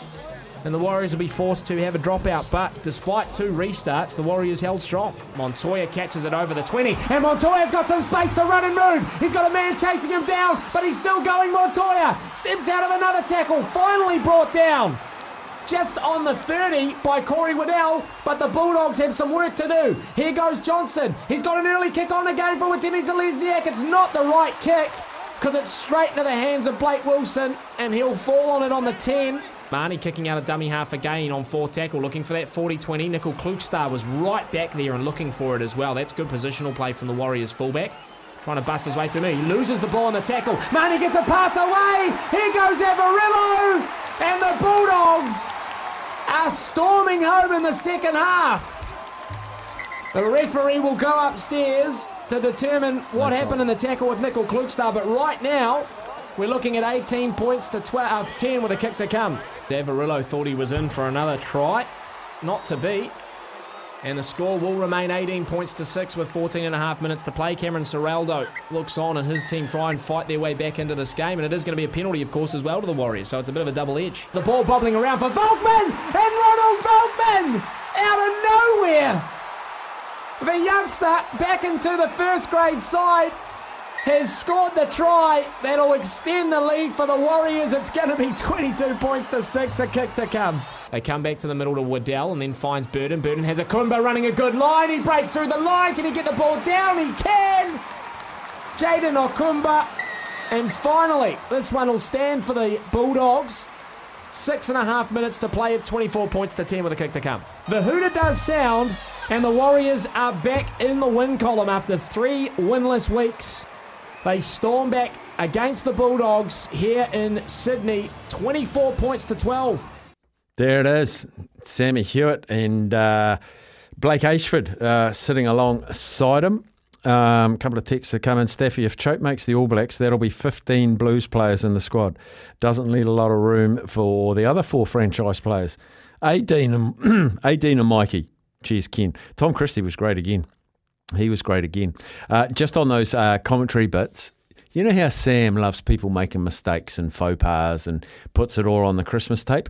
While I was listening, and Robbie, who I've got paneling for me today, I sent him a text and I said, just clip that off for the Christmas tape. Now, I don't think Sammy's listening. I think he's playing golf.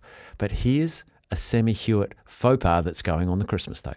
In terms of uh, the errors uh, so far this evening, the Bulldogs four to the Warriors two. Two penalties conceded each team, two ruck, infring- uh, ruck infringements each team, as we see. sorry, sorry, sorry, Sam.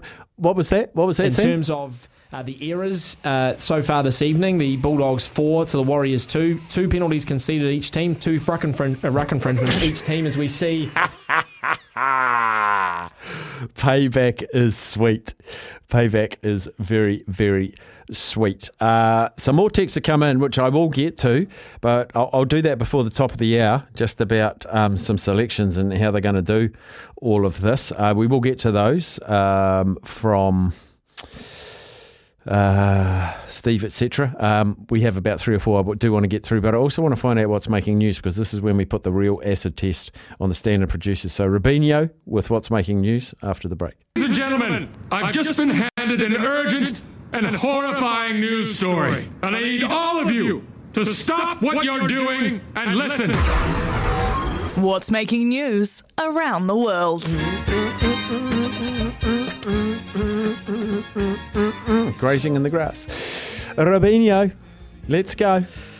Nervous times. Nervous times. Always I can is. see it. Yeah. Always is. Somewhat more than usual. I don't know why, but it is nervous You times. kept saying We- during that air break, should we should we wait till the next hour? Yeah, no, yeah. no. Put it off. No. Do you want to do something else? No. No, no. We'll do, we'll do what's making news. And what is making news? I got some stories for you, Steph. Um, now, dating apps are a thing of uh, today. I guess a lot, of, a lot of people have uh, had experience on them, Mm. and uh, um, it can be a dangerous game because you sometimes you might find someone you know. That's always an awkward one. Yeah. And um, so this girl has done that.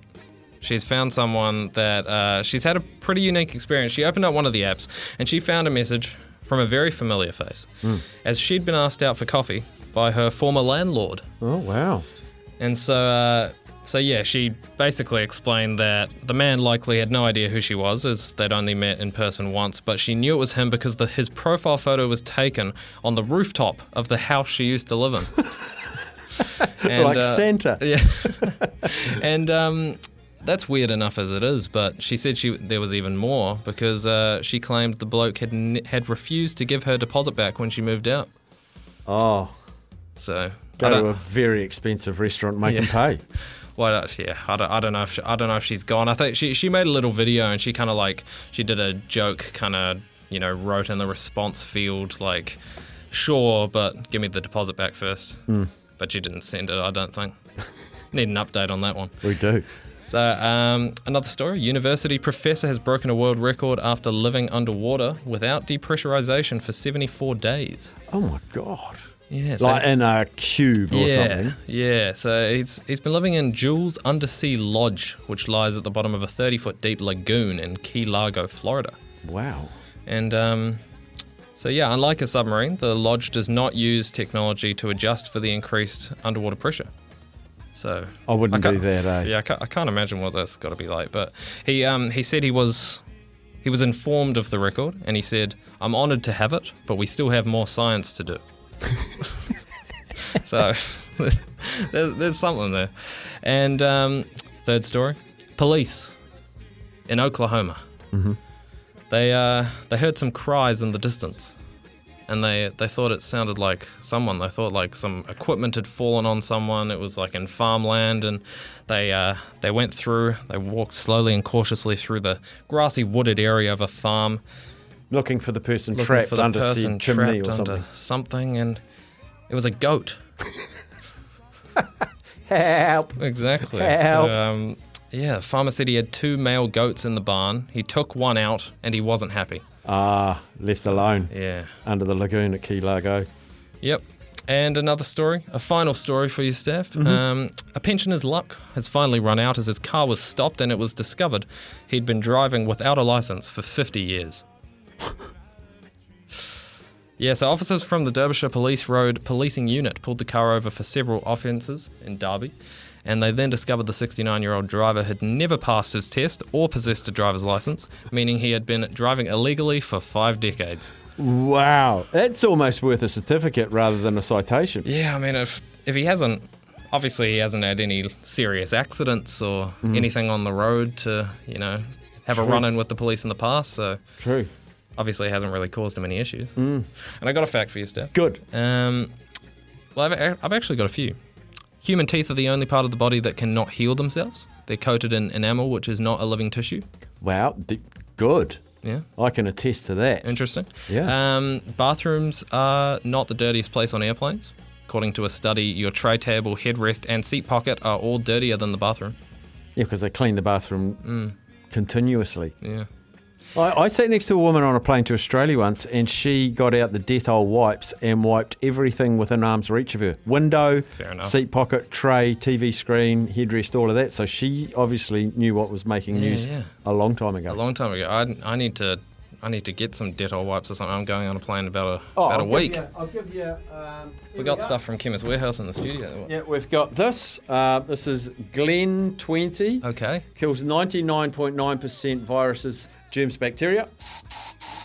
Great. There it is. Sounds like it would clean a plane that I'm going to go on. Removes bacterial odours, disinfects surfaces, and neutralises odours in the air. Oh, awesome. Sounds great. And a final fact for you. Apparently, it would take 19 minutes to fall to the center of the Earth. And scientists have worked that out, not tried it. Just uh, to, In free just fall. to clarify, yeah. Wow, that's a long time. Yeah. Like how high up in a plane do you have to go to free fall 90 minutes before you hit the ground? What's isn't the speed of Well- free fall 160 mile an hour? I'm not sure. I, I did a I did a skydive at 20,000 feet, and we free fall for free fell free falled. We know. fell freely. Okay. for I want to say like 90 seconds, two minutes, and that's Mm. 20,000 feet. Mm. So a long way. It is a long, long way. Well, there you go. That's what's making news. Yeah, it's not bad, Robbie. That's not bad at all. As promised, I got some texts. I want to get to them after this. We've had a text from the professor of terminal velocity from the Otago University, uh, Charlie. Terminal velocity of a human is about 200 kilometres an hour. Centre of the Earth is 63 kilometres away. That probably equates to, it does equate to 19 minutes. Maybe Charlie was the one that, um, that figured that out. Well, now that he's given us that information, it doesn't actually seem that hard to figure out. Mhm, I mean. I, I said scientists have like put a lot of work into it. Maybe it's just a one calculation. Yeah, they just thought, wonder how long that'd take. We all know how wide the Earth is. We know terminal velocity. Anyway, uh, uh, Rory says, I bet the person who invented hand sanitizer is rubbing their hands together. We need that drum roll. Uh, huge. Uh, I've done that one. There- uh, uh, Jonathan Thurston. Found Got, Big question will be who will the three hookers to go to the World Cup be if they pick three? Probably the hardest selection if they go with three. I actually think it's the incumbents Taukei'aho, Taylor, Coles. If they're all fit, they'll be the three. There's probably others. Um, Asafo? I don't know. Will they take three elder? Well, actually, Samisoni isn't an elder statesman, is he? The other two are. It is an interesting one. Uh, Steph, all this chat about Bodie, I'm way more concerned about Caleb Clarke and Rieko. As it stands, Caleb Clarke really cannot be selected right now, considering how well the two Chiefs boys and Leicester are playing. If you could, if on here, could you try and put your selector hat on, justify selecting Caleb Clarke? I can't. I can't. Caleb Clarke plays plays better rugby when Rieko isn't inside him. I think he plays better with Anton Lienert Brown. My view. Um, but I don't know if we'll see that. Caleb Clarke is a game changer. He's that fire and brimstone that you need to absolutely charge, but he's not on form at the moment. But we will wait and see. We've got some NBA chat coming up. More of your texts. Feel free to keep them coming in. Double eight double three. I know that you ain't from here.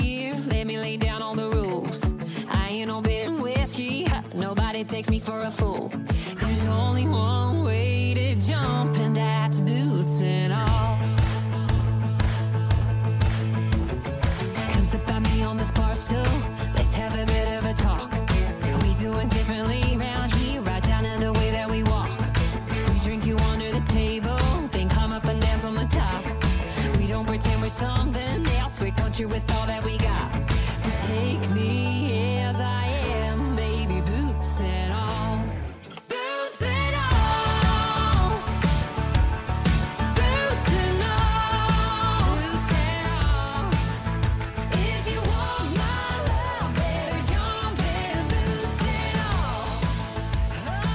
Oh, ah, Kaylee. Great Kiwi country artist right there. Uh, former guest of the show, actually. It was great to talk to her when she was touring New Zealand with Ed Sheeran. Now, NBA has hotted up. It's gone up a notch. Uh, quite damaging for a lot of us Steph Curry fans or renamed Steph Curry. Uh, they went down to Los Angeles and Los Angeles have moved through. The Celtics have also moved through. So the Celtics and the Lakers carry on. Now, Benyam Kadani, we got him on last week. I love the chat so much. And while not much has happened, a lot has happened. Benyam, welcome back. Good to be with you, and uh, plenty has happened. Uh, the two best words in sports, Game Seven. We got that this morning. Yeah, and it was a bit of a trouncing by Boston, uh, the Celtics. I thought it was going to be a lot closer. Yeah, pretty disappointing for a Game Seven. I really thought this one was going to go down to the wire, but uh, you got to tip your hat to Jayson Tatum. He came to play, uh, and and the Philadelphia 76ers just uh, just didn't. They were in the game at half time, but that third quarter, 33 to 10, that's uh, pretty hard to recover from. And uh, for JT putting up 51 points, that's uh, a new record for Game Seven. Right, we go Lakers Nuggets. I think it's Wednesday New Zealand time, uh, just after midday. Uh, the Lakers and the Denver Nuggets. It, it must be hard for these teams to just to wipe wipe the slate clean. You can't celebrate too much. I guess having someone like LeBron James, who's, gosh, he's just done miles and miles on the NBA tour, um, just to bring them back down to earth because it's all ahead of them again. Yeah, absolutely. A very very quick turnaround between the uh, between the series, but you know both teams here have have had a couple of days off uh, in between uh, in between series. Uh, we now head to Denver, and and look, if you're if you're the Denver Nuggets, you know you're opening the series here at home. You're the number one seed. You've got the best offense uh, in the playoffs so far. But as you said, LeBron James continues to defy father time. You know, year 20 at age 38, uh, and we saw just exactly what he's capable of in that closeout against the Warriors. When the stakes are at their highest, you know, LeBron still has that extra gear, which is hard to believe. So this one's going to be a very fun matchup. Where we're back to the bubble. We're back to 2020 uh, for all four teams. But uh, of course, the Nuggets and Lakers did meet uh, in the Western Conference Finals with the Lakers going on to win the title. Will it be different this year? I mean, the, the Nuggets are a better team than they were in 2020. Jokic continues to get better and better, uh, and they have a lot more depth around them this time. But uh, I, I, I just I'm just still looking at LeBron and this Lakers team and this fairy tale run that they're on. You know, coming from the play-in tournament to now, they're they're playing with house money. You talk about players can't do it on their their own, and I think that was highlighted uh, with Steph Curry. Um, he scored over thirty, no one else double figures. So aside from James and Jokic, who are the sort of the next two or three important players on the rosters from both teams to get to an NBA final?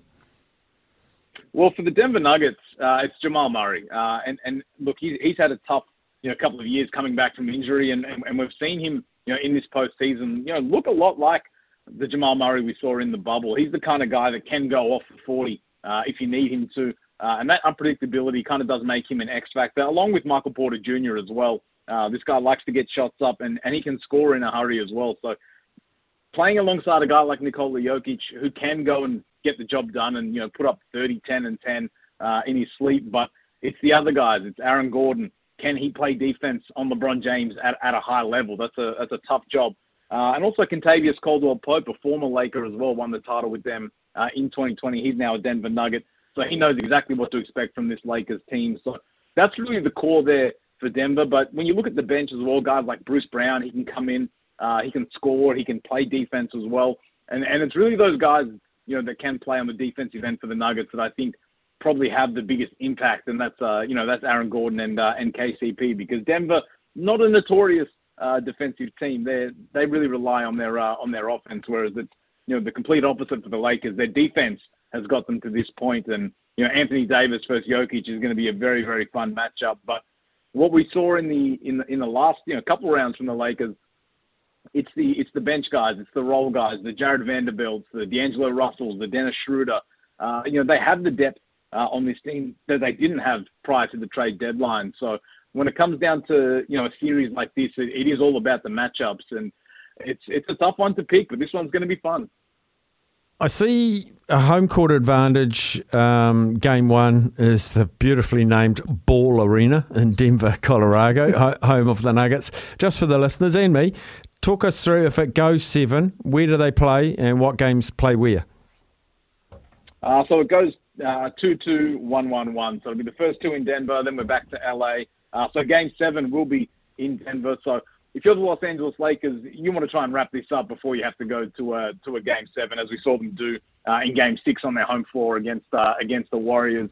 Uh, but home court advantage is big, especially in Denver. They've got the high altitude up there. Uh, it's a tough place to go and play, and an even tougher place uh, to go and win. And and for the Nuggets, they've kind of been two different teams uh, at home and on the road, almost unbeatable at home, uh, but have had their struggles uh, on the road. So I do expect this one to be a little bit of a back and forth encounter. But if you're the Los Angeles Lakers, you want to come in and uh, try and win at least one of these games in Denver uh, to try and steal home court advantage. So these first two games uh, will really tell us a lot about this series. Uh, Celtics in the Heat. The Celtics will host uh, Jayson Tatum. He's been fantastic for the Celtics. He's averaging 30 points, eight rebounds, uh, nearly five assists as well. He's a complete player. And then the Heat are going to chuck Butler out against him as well. But I want to go squads again, and I want to go roster depth and not even necessarily the starting fives because. Um, we've got the four best teams left. Who, who do you fancy in the Celtics Heat matchup? This one's going to be fun. The you know again another rematch of the uh, of the 2020 uh, bubble. You have to you have to go with the Celtics in this one, but geez, this Miami Heat team is, is, is making it tough. And as you said, Jimmy Butler's been playing incredible, um, but the depth isn't necessarily matching up the same way as the Celtics have. But you know, the thing I do like about this Miami Heat team is every single night there's someone else that kind of steps in, maybe hits three or four threes, whether it's a Max Strus or you know a Duncan Robinson or uh, and and they have experienced guys as well, like Kyle Lowry, an NBA champion, uh, Bam Adebayo as well. So you know the the, the slate's wiped clean, uh, you know, at the start of each series. So Miami's had a few extra days of rest. They've been uh, they've been waiting, uh, you know, patiently for this game seven to find out who they're going to be playing. So again, these first couple of games is is this an opportunity for the Miami Heat to to maybe sneak one of these games, uh, you know, especially with the Celtics coming down off that uh, emotional high of a game seven victory, uh, especially the way they, they did it. Again, I think this one's going to be very, very close. Um, but I can also see the, the Heat, you know, the way that they've been stealing games and, and Jimmy Butler's playing at an incredible level, probably the best player uh, in the playoffs outside of Nikola Jokic so far. So, again, a very tough one to pick, but on paper, uh, I do like the Boston Celtics. Uh, and as we mentioned, the depth is a big one for them. You know, guys like Robert Williams, Malcolm Brogdon coming off the bench, the sixth man of the year, the best to do it off the bench uh, this season. So again, this one's going to be a very, very tricky matchup. Uh, and as we saw a couple of years ago, the Heat got the job done uh, against the Celtics. But uh, you know, as as as it goes, this is a you know two very different teams uh, that we're getting again this season. So it's it's, going to be fun this Eastern Conference battle. I can see this one going the distance. I can see this one being a seven game uh, slugfest. We're talking to Benyam Kadani, the NBA Australia special. I was just thinking while I'm looking at these, the romanticism around a Lakers Celtics NBA final. They're going to wheel out uh, Robert Parish, Danny Ainge, Larry Bird, and the Lakers will wheel out Byron Scott and Kareem and James Worthy and Magic Johnson. It's a documentary maker's dream for the build ups if they were to make the final. Absolutely, and a, and a TV ratings dream as well, getting those two uh, two big markets, two storied uh, rivals as well. Uh, and this one will break a tie for uh, the most NBA championships ever. Both teams on uh, on 17, so there's a lot on the line if uh, if that's how it shakes out. And I think you know for the for the wider fan base, that's probably the matchup people want to see over you know maybe Denver uh, and Miami. Um, but yeah, I I probably actually think that's going to be how things work, work out. I, I, I like the Lakers against the Nuggets, and, and I think the Celtics will get through. Uh, you know, in a close one against the Heat. Yeah, the the Celtics win about eighty percent of their home games, and they do have home court advantage. Benyam, keep your phone charged. You're our go-to man for the NBA playoffs. Always appreciate you taking time to talk to our listeners here in New Zealand. Thanks again. Always a pleasure, mate. There he is, Benyam Kadani out of NBA Australia. We'll come back and there was some good netball on uh, yesterday. We're going to play the highlights of that and a couple of chats we had with the players post game. Actually, just had a text in um, after we played Sammy's uh, commentary. Hey, Staffy, are those guys at the stadium when the Warriors play in Australia? Amazing passion. Or are they commentating away from the game where you would pick up on the atmosphere at the stadium? They do the Australian based games in studio here and they're no less passionate. They do go to the stadium um, at the One Media Stadium. Is that Global One? I can't remember what it's called. Uh, Mount Smart Stadium. I think it's Go Media Stadium. Yeah, not Ericsson. Not Mount Smart, it's Go Media Stadium. But yeah, they go there when the Warriors play, but they're in studio here, much like I did the netball yesterday with um, Brooke Lever. Anyway, uh, thank you, Steve. I will pass that on. All right, a little bit of netball after the break. Righto, there was a great game of netball yesterday playing for top position. Uh, they were tied at the top of the table, the Pulse and the Mystics. Mystics were heavily favoured. Even though they were down in Wellington, Pulse heavy underdogs. Here's what's happened in the game. The Mystics have won the toss and will take the first possession. Taylor Earl getting ready for the centre pass, and the umpire blows let's go. And Earl finds Toeava with the first possession to the Mystics. An attempted steal there from Ioane. Just a slight little contact though. Manawa contacts her, so they both stand aside. So it's a freebie. It's like buying all 10 tickets in a 10 ticket raffle. You win them all, and that's what happens when they're right next to the goal. Three all Pulse against the Mystics, ten and a half to go. Metuarau now at the top of the shooting circle, and a little one-two between her and Gordon gets Metuarau adjacent and makes the goal. She's stamping her mark on this game, Tiana Metuarau. Maddie Gordon with a speculator pass. Karaka. Oh, if they were allowed to have long fingernails, she would have got that intercept. 45 seconds to go. 17 8 to the Pulse. Centre pass to the Pulse. Home court advantage to the Pulse. It's all in their favour at the moment. Two passes finds Walmsley. Walmsley finds the goal. The Pulse find themselves in front. Dominant, dominant quarter. 19 9. Has anyone restricted the Mystics to single figures first quarter this season? It's one pass, the second pass, Nweke. That's a better shot from GG. Well done, Grace Nweke. 24 17. Here's the run the Mystics need. Centre pass finds Earl. Jeepers, that was a raking 45 degree pass from the middle of the centre third to Grace and Nweke adjacent to the goal. When the Mystics do that, they look unbeatable. Bounce pass to Walmsley, who's contacted by the leg of Fitzpatrick. Walmsley says, I'll take that one, thank you. 29 23, the Pulse maintain their lead. It has been halved, but still in control. Taylor Earl with a lob pass to Nweke, but there's the arms.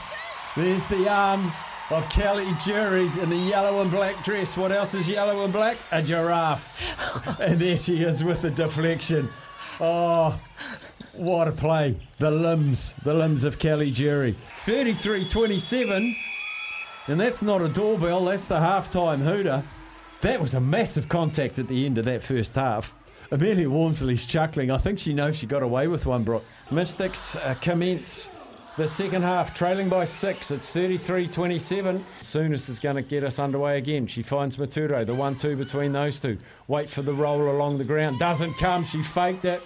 Walmsley on second grab takes the inbound pass. Metuarau finds the ground. Walmsley finds the goal. Oh, the umpire finds the towel, and we're going to reset. Wow, what a passage of attacking play from the Pulse. This is better from the Mystics, making it harder for them. Sokolich-Beatson and goes up for a tip. Oh. And she wins it. Maddie Gordon's down, Sokolich-Beatson's down. Gordon hasn't got up yet, but no call from the umpire. Boos from the home crowd. And it's four on two at the attacking end for the Mystics. Of course, they're going to get a simple shot here, and it's Filda Vui who will get the goal.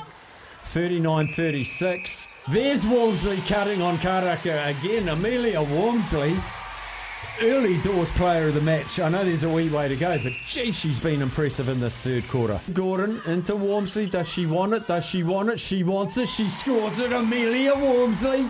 Oh, you superstar. I don't care about the centre pass. I want to go. And she gets it. Sokolich-Beatson with a Hail Mary down to the wicket. They've called time with two seconds on the clock. And I think that's just for an out of bounds. The Pulse try a speculator. Metuarau fires it to Walmsley, but the clock runs out.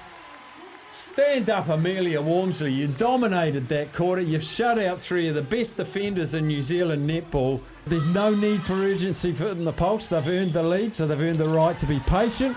And patience has resulted in a simple shot from the triple pump. Amelia Walmsley misses off the triple pump.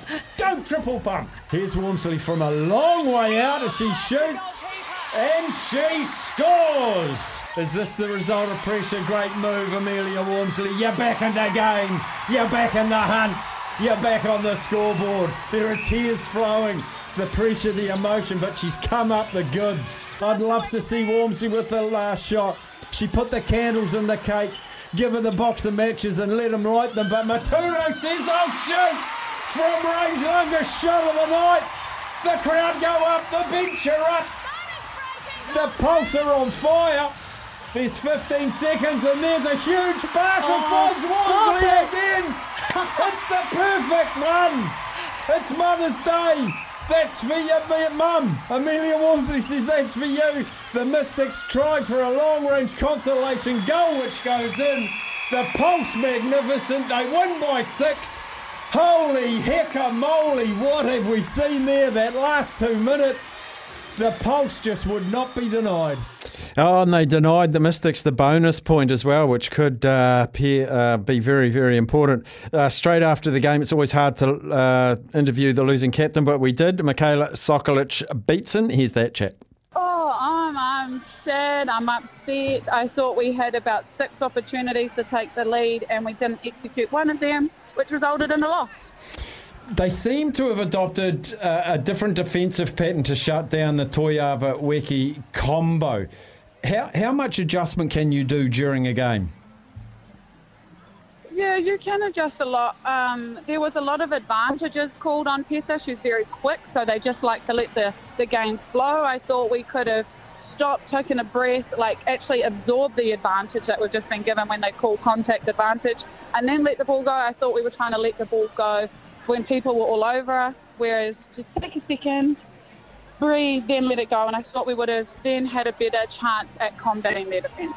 Hey, Mickey, and also it looked like the Pulse attacking end, they just grinded your defence right down to the wire. They just played the ball back. How do you even get ball off those kind of possessions? Yeah, it's hard. Um, more and more teams are playing that possession game. They don't want to be the one to cop up the ball, so they're happy to do 50 passes. Whereas back in the day, if you had a team doing 50 passes, um, they were going to cough it up, but teams nowadays don't. So you need to get in between and try and shut that short down, which is extremely hard when it's about 30, 30 centimetres apart from each other. Um, you've got a really nice blend of uh, experience and youth. That's just your fourth loss of the season. Still a great season. What do you, as one of the more experienced leaders, pragmatic leaders, do to rally around your youngsters? You've got a week to prepare. You've got two really tough matches the Derby against the Stars, and then you're hosting the Tactics. How long do you dwell on this, if at all, and regather the troops? And what do you do for these youngsters? Yeah. Um, so we will on we'll do a hot debrief tonight, which is just like get the get it out on paper. It's quite emotional the hot debrief, so we don't normally like look too much into that. Tuesday we'll have a look at the footage. Then Wednesday we will be looking looking at the stars. So we kind of just have today and Tuesday to reflect, and then we got to dump it, let it go. In terms of our young ones, they actually are really resilient, so they don't need much. We just like, what next? What are you good at? What are you going to do in moments of pressure? And they'll be fine. What changed at half time for you guys? Um, because you, you really had, it was sort of 50 50 in dominance. I know it wasn't on the scoreboard in the end, but you really did command periods of play during there. What, what adjustments did you try and make with your half time break? Yeah, well, we were down by 10, I think, in the first quarter. Mm. And, like, we just, we, we pegged it back during the quarters, but at the end of the quarter, it would always blow out. And at halftime, it was pretty much just go out and give it your all. Like, what have you got to lose type mentality. So, yeah, just tried our best, but our best wasn't good enough today. Now, I know last time we asked if we could talk to one of your players and you were doing your stretches, you gave me a glare and said no, but you have very kindly on the ground now. We can see you in the background doing the big Oh, adductor I'm stretch. Gonna, yeah, I'm going to change that. I'm going to change that now. it's changed it now. Hey, thanks for talking to us at, at this time. I know it's always tough after a loss, but you guys are too good not to bounce back. Uh, looking forward to you in the top three, mate. Thanks, guys. I can't wait to talk to you after we win the final. Let's do that. Let's do it. We'll put some headphones on you and away we go. Mickey Socks, Yeah, thanks heaps, like mate. it. Cheers, buddy. Okay, thanks. Bye, guys. Captain of the Mystics there, Michaela Sokolich-Beatson. And then we got to speak to one of the Victorious Pulse players mid-quarter, Whitney Souness. Oh my gosh, I am sore and tired, but I'm glad that we won that one.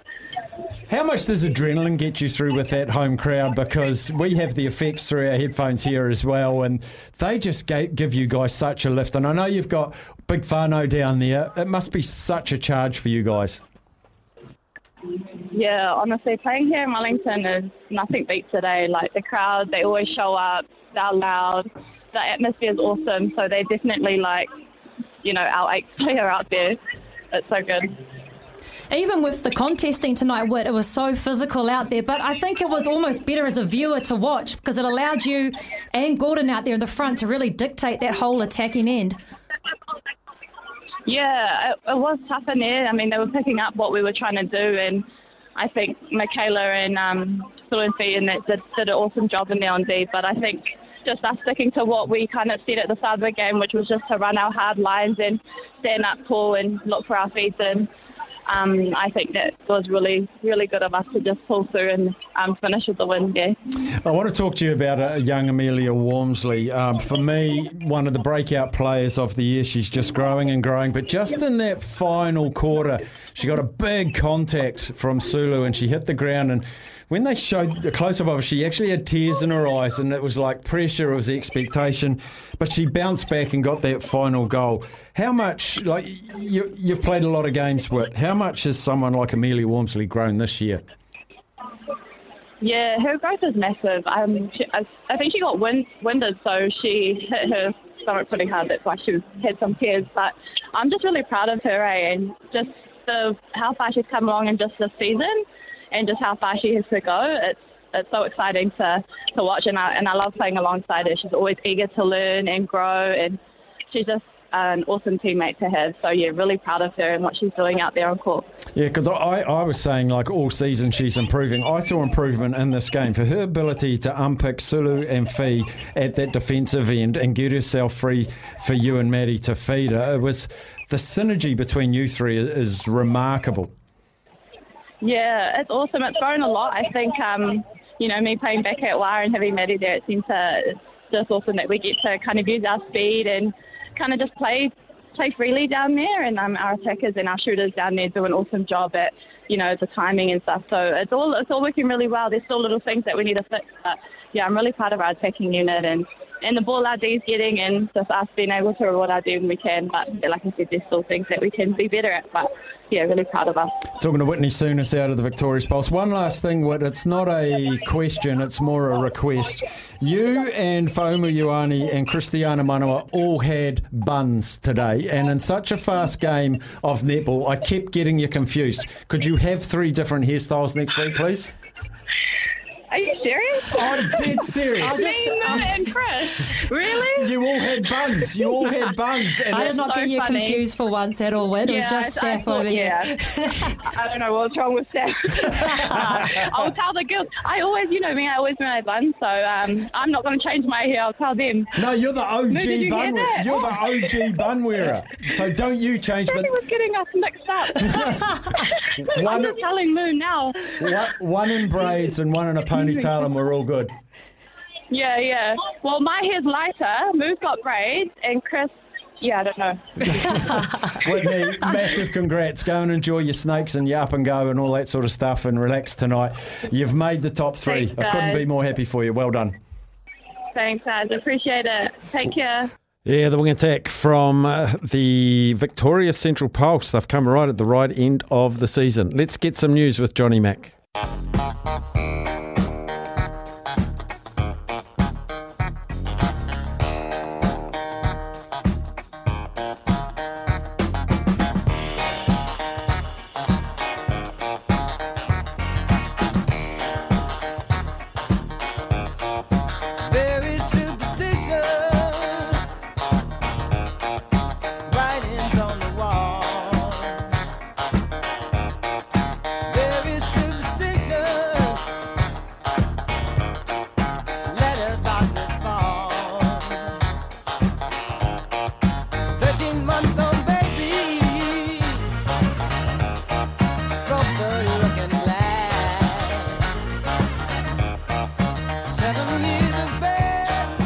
Some great sporting results over the weekend, weren't there? Um, it was it was a hard one at, two o'clock. Uh, big fan of Steph Curry. They went down to the Lakers, but so much good sport for New Zealanders to uh, to enjoy over the weekend. We had the Canoe World Cup with Lisa Carrington picking up a couple of gold medals. Um, I mentioned Hamish uh, Hayden Wilde. Sorry, Hayden Wilde. Uh, just dominant, dominant in Yokohama amidst pouring rain. It was just he destroyed that field, completely destroyed that field. Absolutely loved uh, watching that one. Of course, we had all of the Super Rugby and the, the wonderful Warriors as well.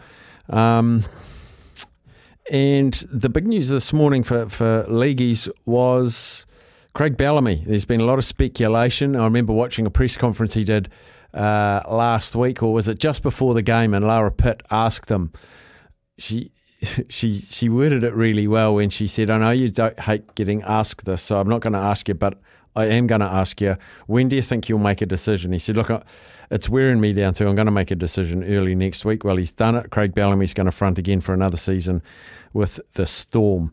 Um, he's just made to coach, isn't he? Um, just let him coach. Um, and he's so good. What he's done for Melbourne, who were a brand new team, is he the only coach they've had? I'm not 100% sure. Not 100% sure. I also noticed a story on Stuff this morning that um, former All Black halfback Tawera Kerr-Barlow, um, there was thoughts when Dave Rennie was in charge that he might be a late inclusion once he'd served his time in the international rugby wilderness to re-qualify for a team. That time is up. He can now qualify to play for the Wallabies. But he actually thinks that now that Eddie Jones is there and not Dave Rennie, obviously he had a good link with Dave at the Chiefs, that's probably gone. But he's in the European, uh, sorry, Europe's Champions Cup final. He plays for La Rochelle. They are in the final this coming weekend, I think it is. And I'd, I'd send Eddie Jones a text message, Tawera, and just say, hey, mate, uh, watch that game. Watch that game. And then play the house down. Could be interesting. They've got reasonable halfbacks, though. I think uh, Tate McDermott, um, Nick White. I really like the. Oh, who does he play for? Um, and his name has escaped me. He was playing against the Rebels, the Waratahs halfback. And I like the Rebels' first five as well. Got quite a bad injury in the weekend. I think he played on. Jake Gordon, there it is. Jake Gordon, do enjoy his play as well.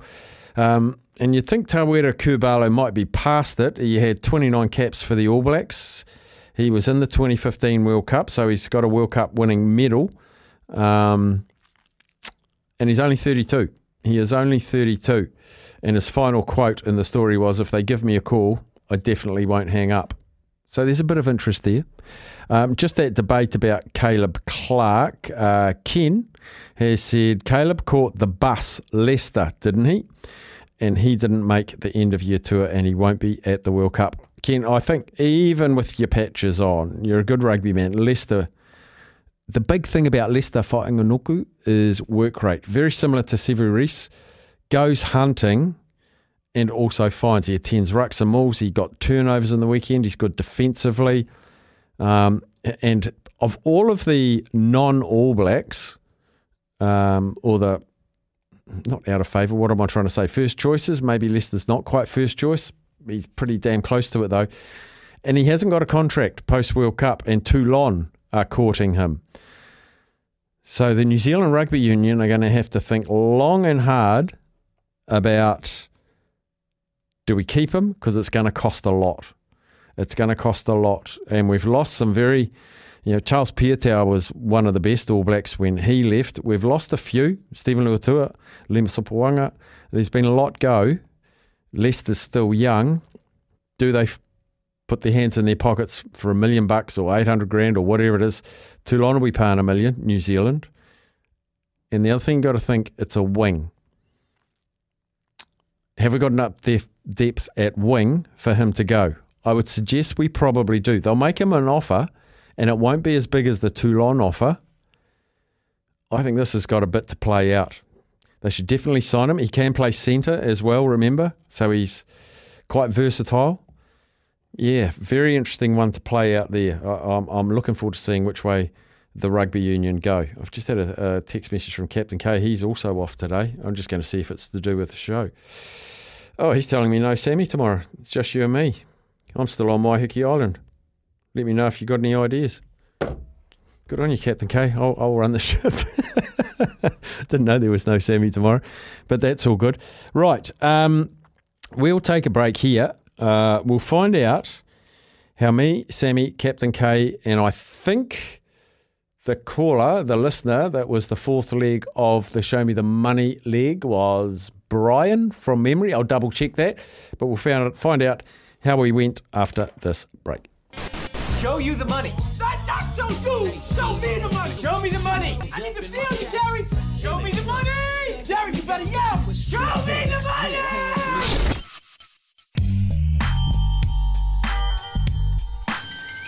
Righto, we do this on Thursdays. $50 TAB bonus bet gets chucked on a multi. Me and two others. It's usually Captain K and Sam, and it was last week. And caller Brian. I think Sam was the first of the multi to be played, Robinho.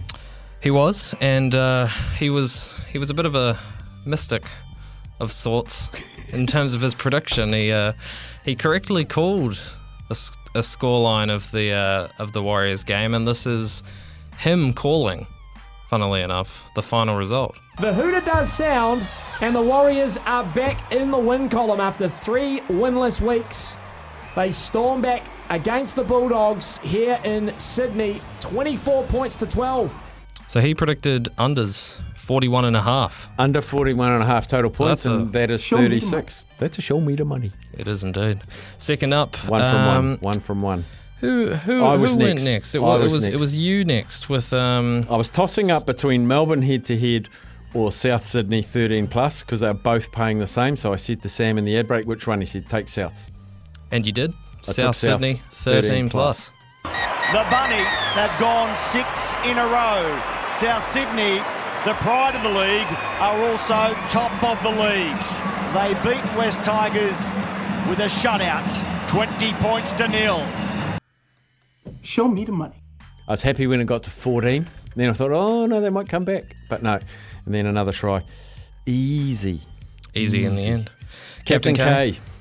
What Carlos? Olberg. Oh, that's right. By KO or TKO, taking on uh, Ihor Potieria, I think.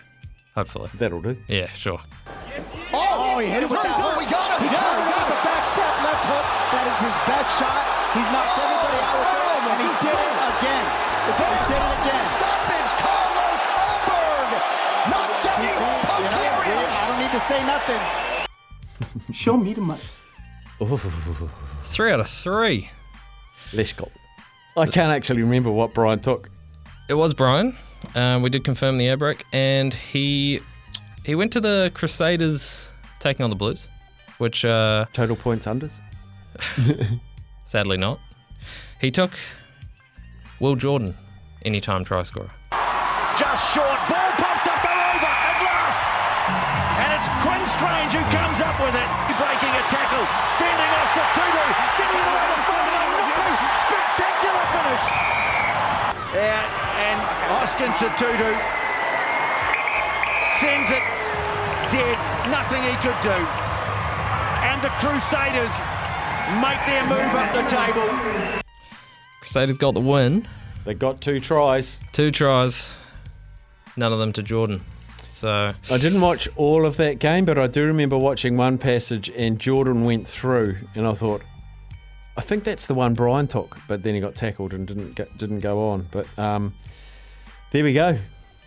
So close. Three out of four. That's closest we've been for a while. And you would have expected a Crusaders Blue game to offer a lot more tries than that. A bit more of a yeah, I think that was the thinking. open game. But yeah, you were close. I remember last time I was on Show Me the Money, we went none from four. So Yeah. it's a bit better than that. We were a bit more conservative this time. Maybe we've unlocked the key, just be a bit conservative. Because I think he was up for about 450, about 450. Yeah, not bad. That's not bad. Show us the money. All right. Uh, someone's just texted in saying, what about Stevenson's charge down? Now, I'm guessing Shaun Stevenson. I didn't watch much of that game. It was on the same time as the Warriors, and you can't watch both, so I watched the Warriors. Um, did he get a charge down? I can't remember. Sorry, mate. Uh, Staffy. Now, here's a text. I don't even want to name him because it's insider knowledge. Staffy. Word is Michael Cheika is going for the Dragons coaching job. Imagine the coach's box blow ups with him and Bellyache. Now he's staying. I think we need Geoff Toovey back in the coaching ranks. Ricky Stuart's still there, but they're winning, so we don't see him blowing up. Michael Cheika, of course, dipped his toes into rugby league when he was coaching Lebanon at the Rugby League World Cup. I've always rated Cheika. Like I didn't didn't sort of like his theatrics, but he's got a very good mind. That's an interest. Imagine. I thought Jason Ryles was being lined up for the. Was it Jason Ryles? Yeah, Jason Ryles was being lined up for St George. Ken, Ken, and your St George Dragons. How would you feel about Michael Cheika? Geez, you wouldn't get a less passionate coach. There's some good intel. There's some good intel. Just seeing if I've got any um, text messages I haven't read. I always like to read all of your text messages. I think I have got to them all. So, last break, and we do our piece of history. It's back in the day. It's the 15th of May, and it's after this. Here's what happened back in the day. Just before we do that, um, it was on the show. It was on Vossi's show this morning. Apparently, Michael Cheika walked into St George's headquarters and put his name forward. And Ken, the St George fan, says Staffy Cheika. Not sure about that. I think Jason Ryles is the favourite, but Cheika, isn't he going to the Crusaders? Hell no. Let's have a look back in the day. It is the 15th of May. 1981, Cleveland's uh, Cleveland Indians right-hander Len Barker became only the ninth pitcher to record a perfect game in the 20th century, and the first since Catfish Hunter. What a name! 13 years earlier, Barker threw 60 curveballs from his 103 pitches in a 3-0 victory over the Blue Jays. 2004, Arsenal beat Leicester City 2-1 at Highbury and became the first side to go through a league season unbeaten since Preston did it in 1889. Whistle's going to go soon.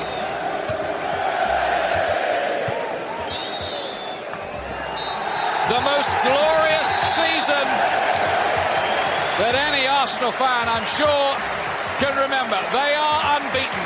Hail the history men.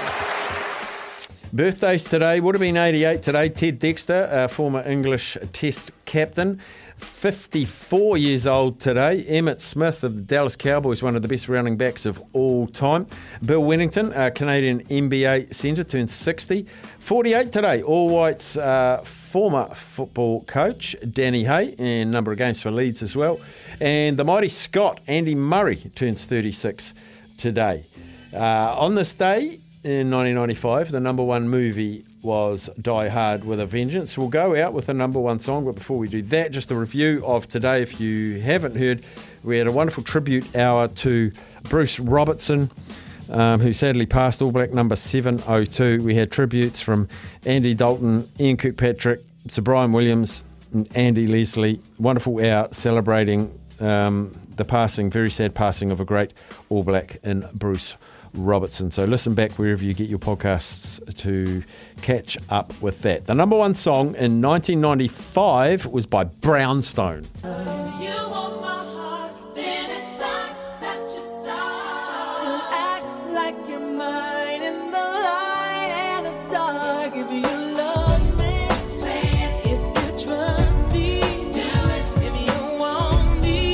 Righto, that's a wrap from the afternoon show. Big thanks to Finn Basimo and Robinho for coming off the bench and ably filling in. Thank you, gents. The run home's next.